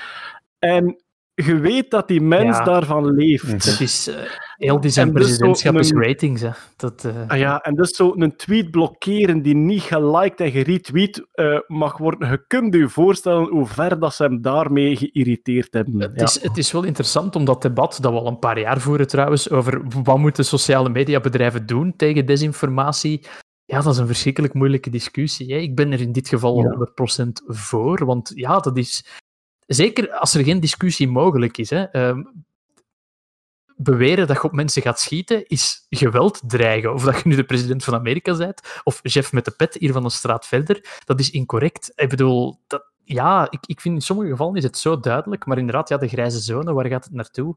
Ik vind het een moeilijke discussie. Ehm, Ja, ja, absoluut. Maar ja, de, de, de Facebook-manier van kijk, wij gaan de arbiter niet zijn en iedereen heeft de toestemming om te liegen op ons platform. Tja, ja, het is moeilijk. dat is moeilijk. Het is moeilijk. Facebook, allee, Facebook jaagt het geld na. Hè. Dat, is, dat is heel simpel. Hè. Ehm, er is een reden dat ze geen politieke advertenties weigeren. Dat is hun grootste bron van inkomsten. En de Ja. bestaansreden van het platform ook. Dus ik snap heel goed waarom dat die dat doen. Al zijn er bij Facebook intern nu ook protesten tegen Mark Zuckerberg, die zegt van nee, dat gaan we niet doen.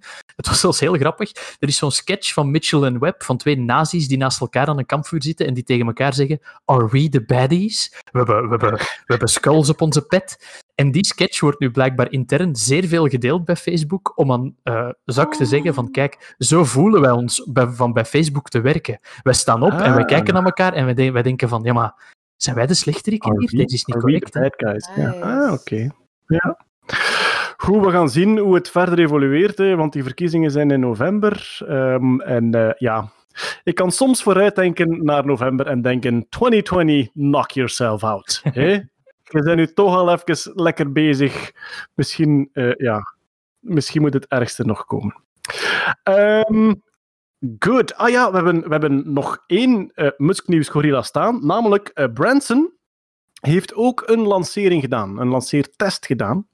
Ehm, Richard Branson met zijn Virgin Galactic heeft een lancering gedaan van een raket waarmee hij kleine satellieten in een baan rond de aarde wil brengen. Hoe werkt dat? Hij heeft een van zijn oude Boeing 747's, die hij nog staan had, van eh, Virgin, de luchtvaartmaatschappij, die heeft hij ehm, omgebouwd, zodat er een kleine raket aan een van de vleugels kan hangen. Naast die motoren hangt er dan zo ja, een, een raket. Die, dat vliegtuig gaat dan omhoog tot 10 kilometer hoog.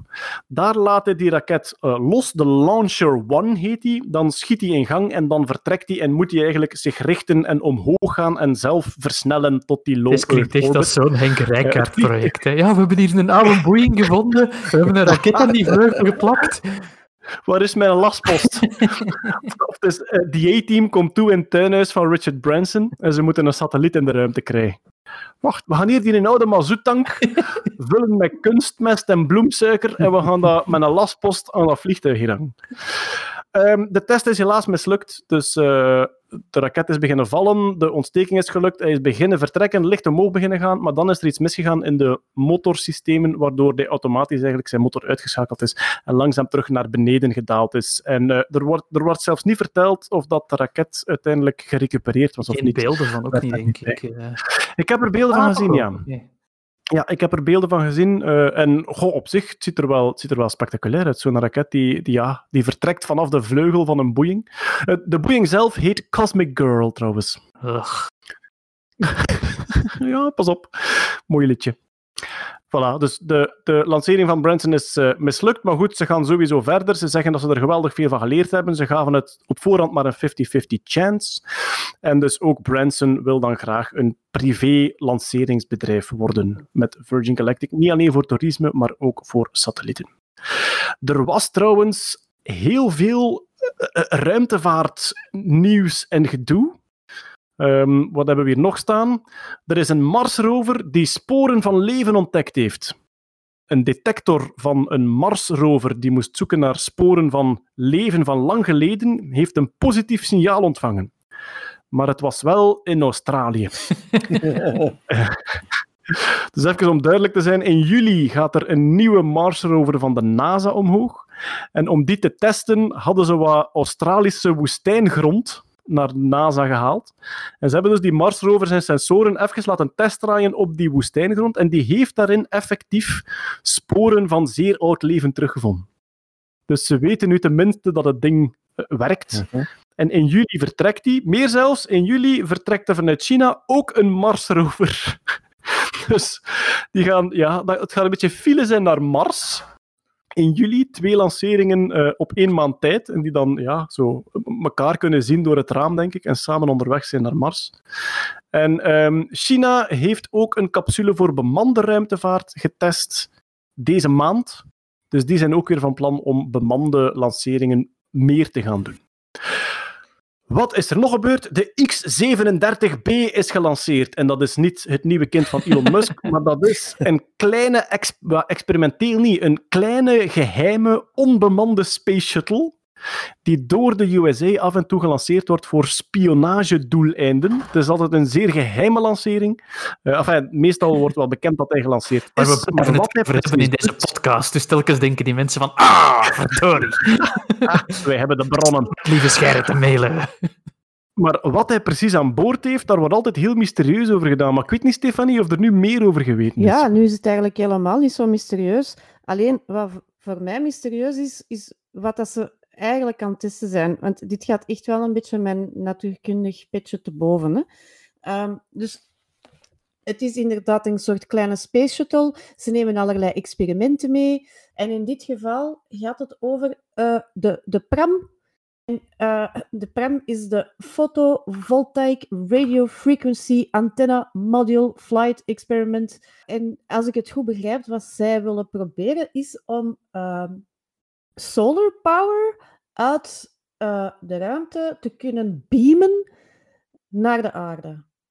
In de vorm... Hey. Hola. Ja, oké, dus hier moet je mij echt helpen, lieve. Ah, Dus microwave beams. Microwave beams, exactly. Dus ze zouden dus satellieten in de ruimte eh, hangen die collecteren eh, zonne-energie en dan gaan ze dat blijkbaar in een beam of microwaves eh, naar de aarde eh, beamen.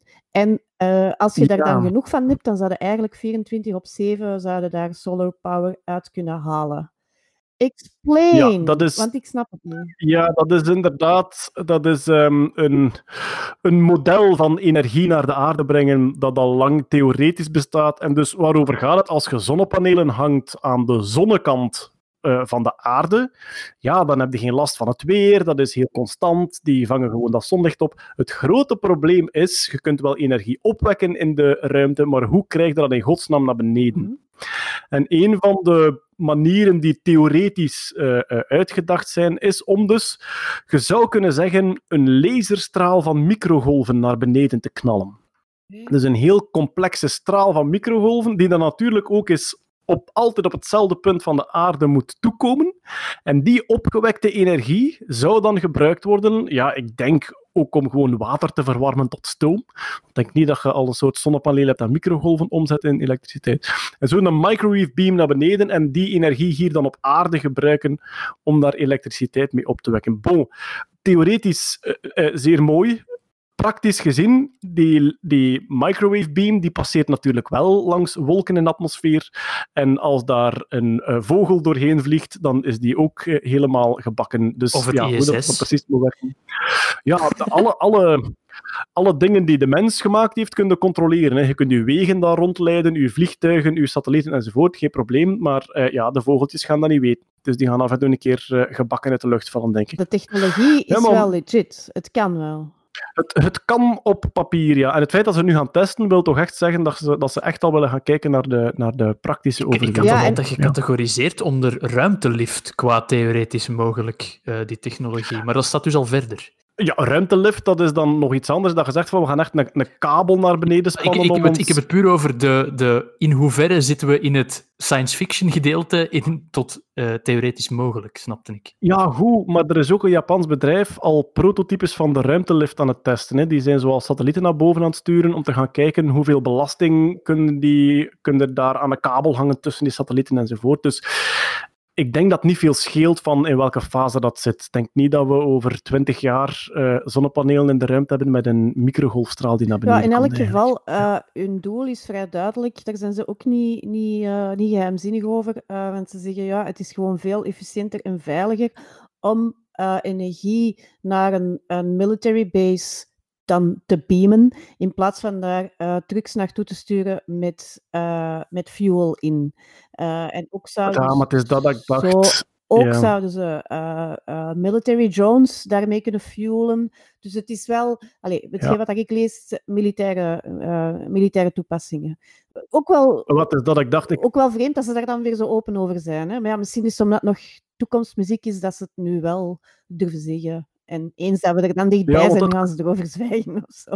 Het klonk zoals eh microgolfstralen naar de aarde. We gaan heel de aarde voorzien van groene energie, maar die in, eh, ja, die in X37b wordt meestal niet ingezet voor ecologische doelen. Nee, nee, nee. Dus dat is inderdaad militair. En nu, nu snap ik het iets beter. Als ze inderdaad zeggen van je hebt daar ergens een legerbasis die echt eh, afgezonderd ligt, maar we kunnen die wel voorzien van energie met zo'n gigantische straal uit de ruimte. Ja, een keer zo in een oorlogsgebied, dan eh, zit er niet echt in met die merel die daardoor vliegt natuurlijk. hè. Nee, nee, dus eh, ja, dat zou misschien al, al iets... Dan eh, weet je wel direct waar dat die geheime militaire basis ligt, want je moet gewoon de, de lichtjes gefrituurde vogels volgen.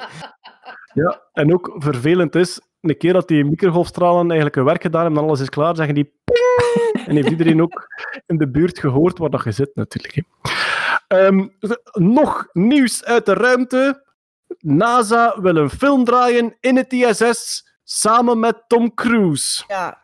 Ehm, Oh jee. Ja, dat was ook mijn reactie. En eerlijk gezegd, ik vind daar weinig eh, bevestiging rond. Dus ik weet niet of dat het wel echt is.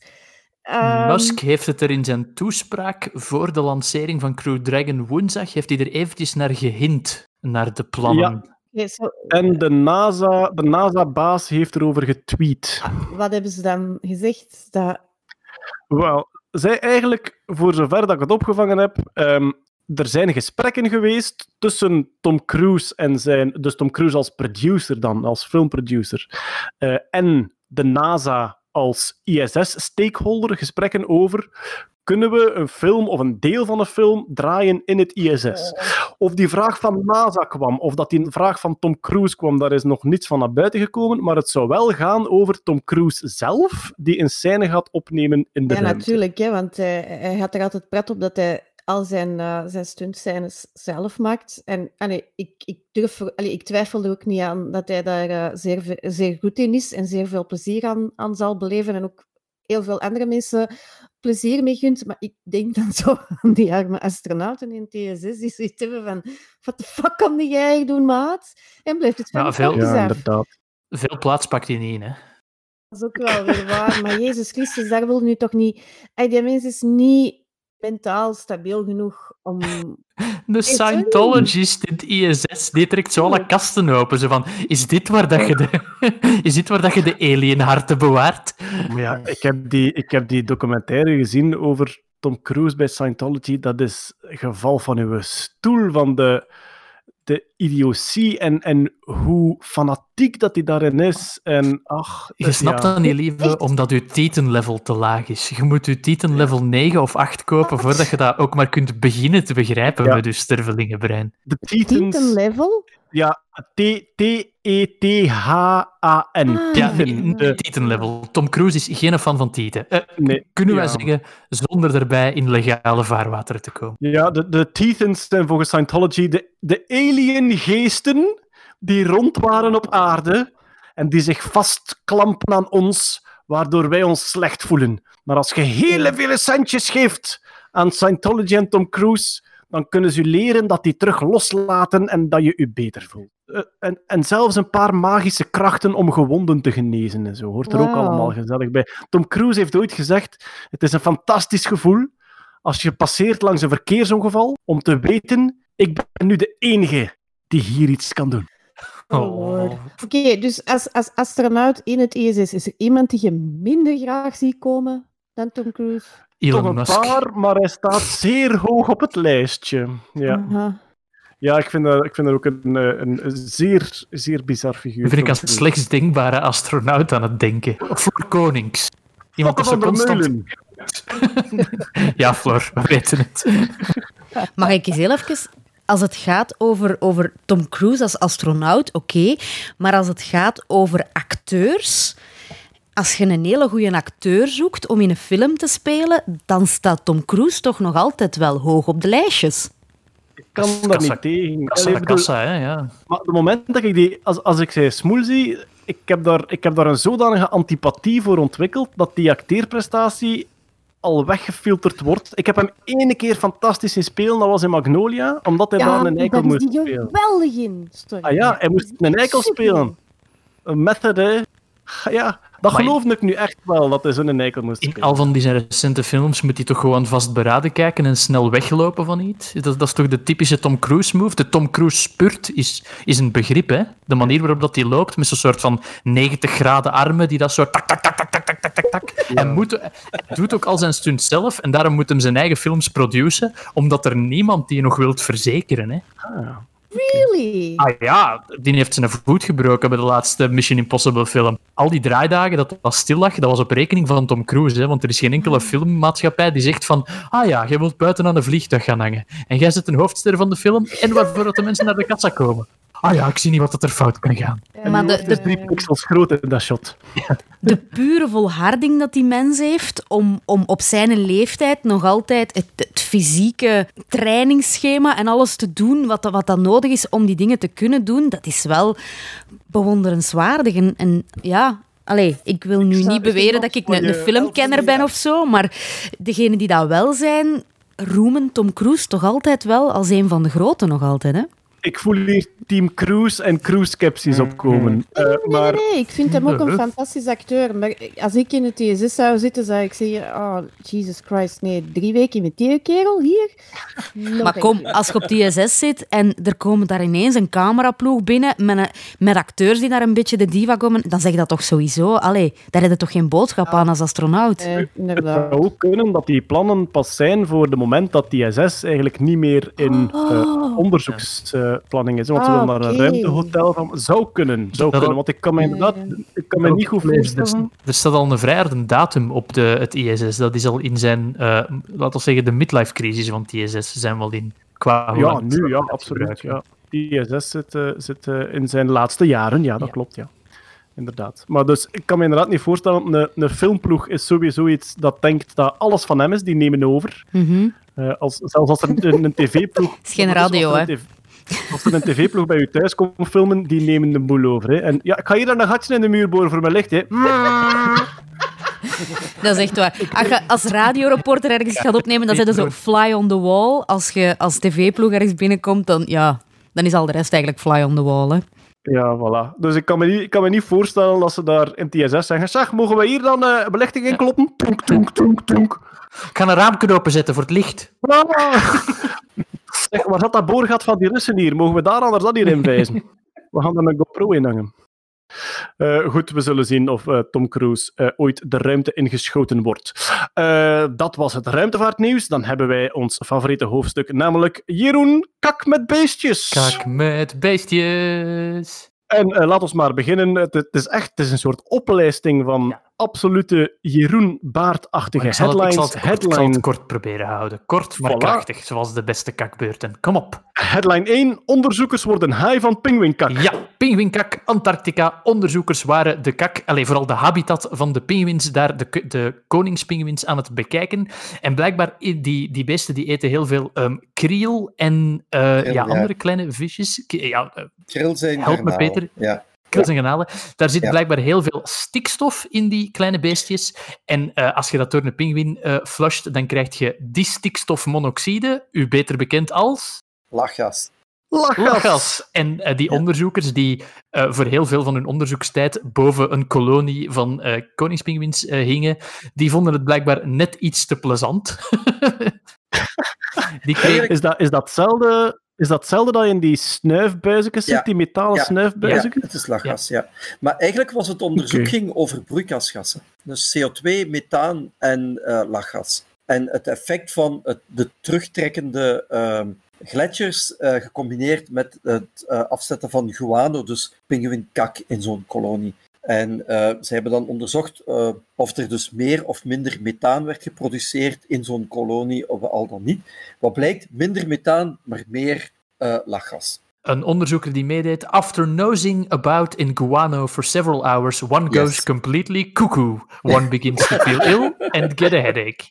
Dus koppijn en eh, ja, een beetje koekoe, hè. Dus wil de high worden, ga dan in een pinguïnkolonie gaan rondlopen. Eh, ze hebben ook, ook de berekening gedaan eh, van de hoeveelheid lachgas die daaruit opstijgt. En het is een vers bemest veld maal 100. Oeh. Wauw. Ja, het 100 van, het, van een vers bemeste akker eh, snuif je daarop. En dus inderdaad, na een tijdje word je daar, je, je wordt daar een beetje gezellig van. Ik denk dat je dan met de penguins begint mee te stappen en zo. Enfin, ja. Ik hoop dat er beelden van zijn. Eh, kak met diertjes, we gaan dapper verder. Het constipatierecord bij de gewervelden is gebroken. Fantastische Eh, wedstrijd, de, de, de wereldkampioenschappen constipatie. Eh, Er is een hagedis Ja. gered. Eh, het was Zuid-Amerika, denk ik. het was... eh, z- nee, Cocoa. Beach in Florida. Ja. Uiteraard Ah, was het Florida. Florida. Dikke hagedis, dat is Florida, hè. Kom op. Ja. Dat was een hagedis die leefde in de buurt van... Blijkbaar was de eigenaar had een pizza parlor, dus een pizzaplekje. En die hagedis, het is niet dat ze die vol pizza gestoken hebben, maar die eh, had blijkbaar eh, heel veel kleine beestjes die door zand hadden gerold. Die liepen een beetje vrij rond, die hagedis. Eh, en zand is zeer moeilijk verteerbaar voor de hagedis. Die hagedis die groeide, die groeide en groeide, totdat op een bepaald moment 80% van zijn lichaamsgewicht kaka Kak was. was. Wauw. 80%, een absoluut record. Maar- Je moet wel weten, het was geen, het was geen hagedis van kilo's en kilo's. Hè. De, de, de, de hagedis was 28 gram en de massa kaka was 22 gram. Voor Dat is ongeveer voor de 80% van... volledigheid, voor de volledigheid, het is een gladkop leguaan. Komen Ah. oorspronkelijk voor van de Bahama's, Cuba, Honduras, maar die zijn geïntroduceerd in de Verenigde Staten. En ik meen gelezen te hebben dat het eigenlijk ook een accumulatie van vet was van die pizza's dat hem in zijn darmen Het was, het was een, een die niet, een leguaan, sorry, die leefde in niet echt gezonde conditions. Nee, niet en, echt. eh, ja, Het vorige record was 78 Dus, eh, dat was bij 80. de laatste barbecue van de Turnkring. Ja, nee, dat stond, dat, stond op die manier, dat stond op die manier in het artikel, Peter, maar er stond: The previous record was 78% of shit, Of shit. being the Trump Ah administration. ja, Hey. Dus- ja, ja, ja, ja, ja. Yo. Ah, er is zelfs een foto Ja, van de heb- volgevreten Ja. Het is Daar, best ja. wel een schattig klein leguaantje, maar als je weet dat die zijn lichaam 80% kaka is, ja, Vreselijk. Ja, ze hebben, hem, ze hebben hem ook, moeten we erbij zeggen, ze hebben hem Ja. nog naar de dierenkliniek gebracht. Ja, dus het beest is onderzocht. Oh. Ja, ze hebben eerst gekeken of ze daar iets aan konden doen en ze zeiden van ja, nee, dit, dit valt gewoon niet te verwijderen. En het beste voor het dier zelf is inderdaad om die een spuitje te geven. Je loopt dan zo rond op dat strand in Florida en er zitten zo achter een pizzakot, waarschijnlijk tussen de oude korsten, zo echt een dikke leguaan liggen. Oh, oh, dat had ik beter niet gedaan. Oh. Ik denk, ik denk dat ik de eerste van de F-lijst BV's ben om te zeggen: laat Leguaan leven. Ik denk dat we zullen een traantje gaan wegpinken aan het Antwerps gerechtgebouw en eh bordjes maken. Maar, maar goed dat hij uit zijn lijden verlost is. Dat, eh, voilà, we, gaan, we, gaan verder met, we gaan verder met dieren en kakken. Dat sowieso. Eh, Jeroen, stier met jeukend achterwerk zet drie Schotse dorpen zonder stroom. Ja, we zijn in Schotland. De naam van de stier, dat is het belangrijkste. De technische details moeten we weten. De naam van de stier is Ron. Ron. Ron. Oeh, pornonaam ook, hè? Ron. Jeuk aan zijn achterwerk. eh, sch- krabde zijn achterwerk tegen een elektriciteitspaal eh, grenzend aan zijn eh, veldje. Spijtig genoeg was er op die elektriciteitspaal een transformator bevestigd. Door te hard krabben eh, viel die transformator van de elektriciteitspaal. Gelukkig niet op onze lieve stier Ron, maar dat betekende wel dat er 800 huizen zonder stroom zaten. Oh, jezus. well done, Ron. Daarmee hebben we het eh, kak met beestjes nieuws zowaar gehad voor deze maand. Dan heb ik nog één iets staan voor de komende maand, namelijk de zomerzonnewende komt eraan. Ehm, het, het exacte moment waarop de dagen ja, helaas korter worden, maar ook het exacte sterrenkundige moment waarop de zomer begint.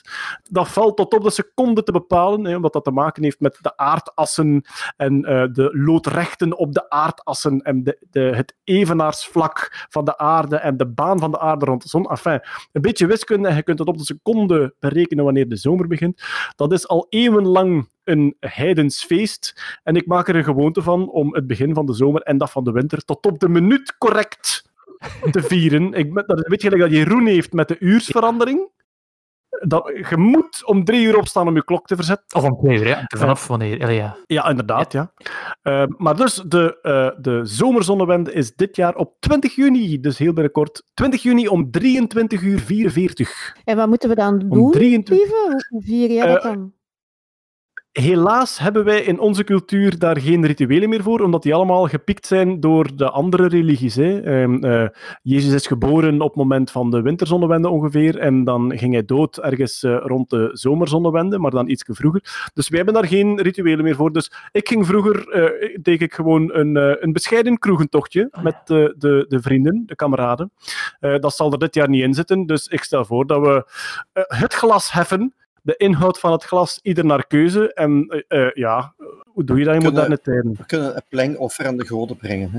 Ja, ik wou je zeggen, zijn er geen, geen, geen obscure eh, rituelen die we kunnen opvragen? Jawel, in, in, in, in, Stonehenge wordt er dan toch nog van alles gedaan, niet? Zo. Dat is juist, in Stonehenge komt er een hele hoop, Ja. eh, eh, hippies, hippies en druïden samen ja, op die Ja. ja. Je kunt Ja, misschien ja, zelfs ja, een terwijl ze keer nog niet naakt in uw gazon gaan rollen. Dan, zo. Zeg maar, misschien moeten we gewoon carrément postmodernistisch eh, hipster religie shoppen. Iedereen zoekt, iedereen zoekt zelf naar de bestaande rituelen uit heden en verleden van de zomerzonnewende en boetseert daar iets mee.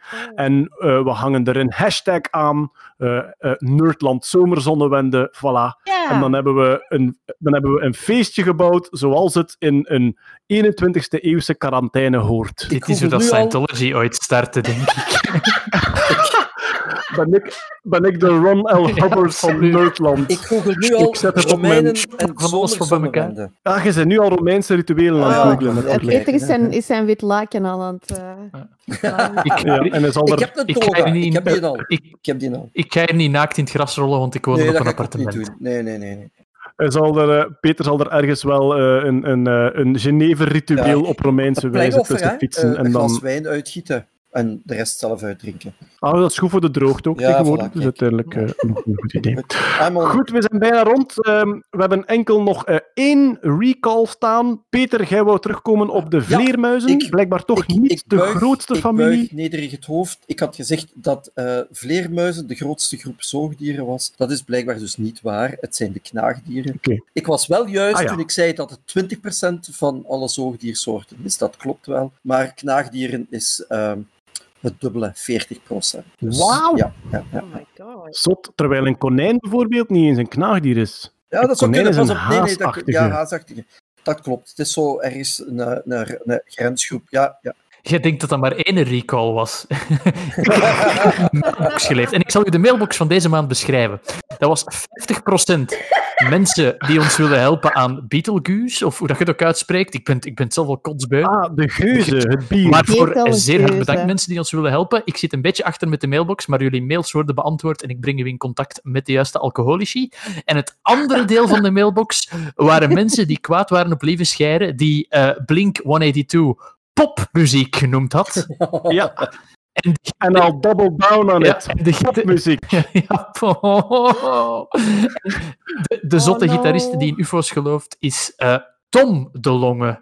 En niet Tim de Longe. En hij speelt al niet meer bij Blink 182. Dat was blijkbaar ook een Tom ik hem wel eens. Tom. Eh, ja, eh, eh, voor we semantisch gaan doen over popmuziek. Popmuziek is een hele brede verzameling van populaire muziek, waar zelfs de grunge en de punk onder valt. Zelfs Nirvana valt Je maakt het erger, lieven. Je maakt het erger.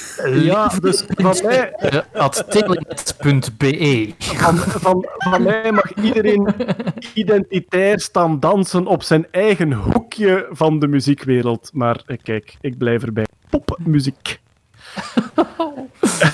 Ik vraag me af waarom dat jij nooit die aankondigingen bij Rock Werchter mocht doen. Lieve. Ik- ik- Omdat het bier dan Ja. snel opgegooid is naar mijn hoofd.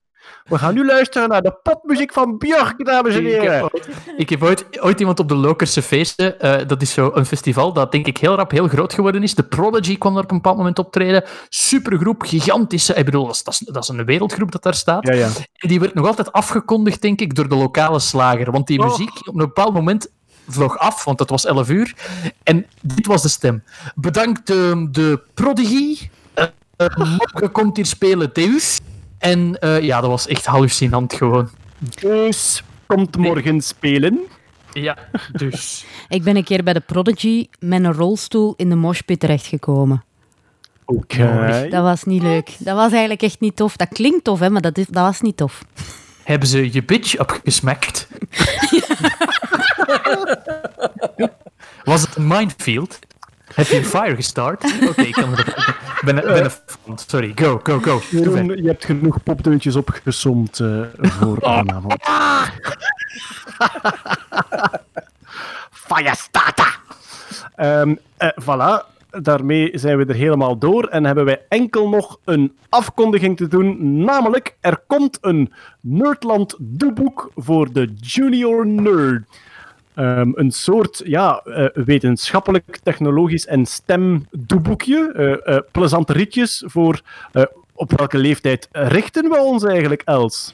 8 tot 14-jarigen. En het is niet 8 tot alleen 14. doe, maar het zijn ook leuke weetjes, leuke verhaaltjes.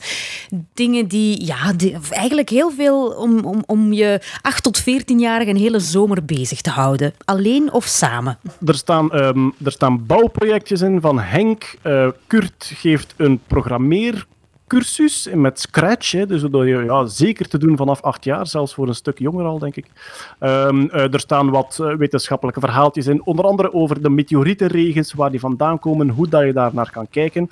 En vooral, eh, Els, jij en Hetty hebt dat boek echt gevuld met allerlei onderwerpen, weetjes, foto's, puzzeltjes, woordenslangen, eigenlijk alles wat je nodig hebt om, ja, ik ging zeggen naast een zwembad te zitten, maar in uw hof te zitten bij goed weer deze zomer. Ja, plus wij hebben een aantal van, die, eh, van de experimenten die erin staan, hebben we thuis even moeten doen om daar foto's van te kunnen nemen voor in het boek. En ja, die waren eigenlijk wel heel leuk. We hebben zo DNA uit aardbeien gehaald. eh, we hebben Juist, ja. waterraketten gebouwd. Ehm, we hebben ook, ja, dat is juist. We hebben ook een voedingsbodem gemaakt voor, eh, voor, voor bacteriën. Dat was, ja, echt, echt, echt coole dingen. Top. Dus kijk, eh, vanaf zeer binnenkort te krijgen. Ehm, ik denk sowieso op mijn website lievenscheire.be en normaal gezien ook op nerdland.be. En anders zoek je gewoon naar het Nerdland doeboek voor de junior nerds. Of gewoon Nerdland doeboek, dan kom je daar sowieso op uit. Beste luisteraars, hier volgt een mededeling door Lieven vanuit de montagekamer. En we gaan afsluiten met een shout-out naar onze favoriete zingende cowboy, Johnny Trash, de man die al onze jingles gemaakt heeft. Eh, ja, zoals bij alle comedians is Johnny zijn tournee volledig stilgelegd door de coronacrisis, dus alle inkomsten zijn opgedroogd. En daarom heeft hij zijn vorige voorstelling nu online te koop gezet. Je kan die online streamen via zijn website voor 5 euro. En de website is johnnytrash.be slash muziekshop. Johnny is met twee N'en. johnnytrash.be slash muziekshop. Einde bericht. Voilà, daarmee hebben we alles gehad. En dan dank ik natuurlijk iedereen hier aanwezig. Stefanie Dehne, Bye bye. Peter Berks, Dag. Jeroen Baert, Doei. Noob Crusher 666. Ah nee, dat ben ik zelf, sorry. en natuurlijk aan de knoppen Els Aert. Dag. Tot de volgende keer. Dank u wel voor het luisteren. Bye. Dag. Dag. Die laatste was kei. Dag.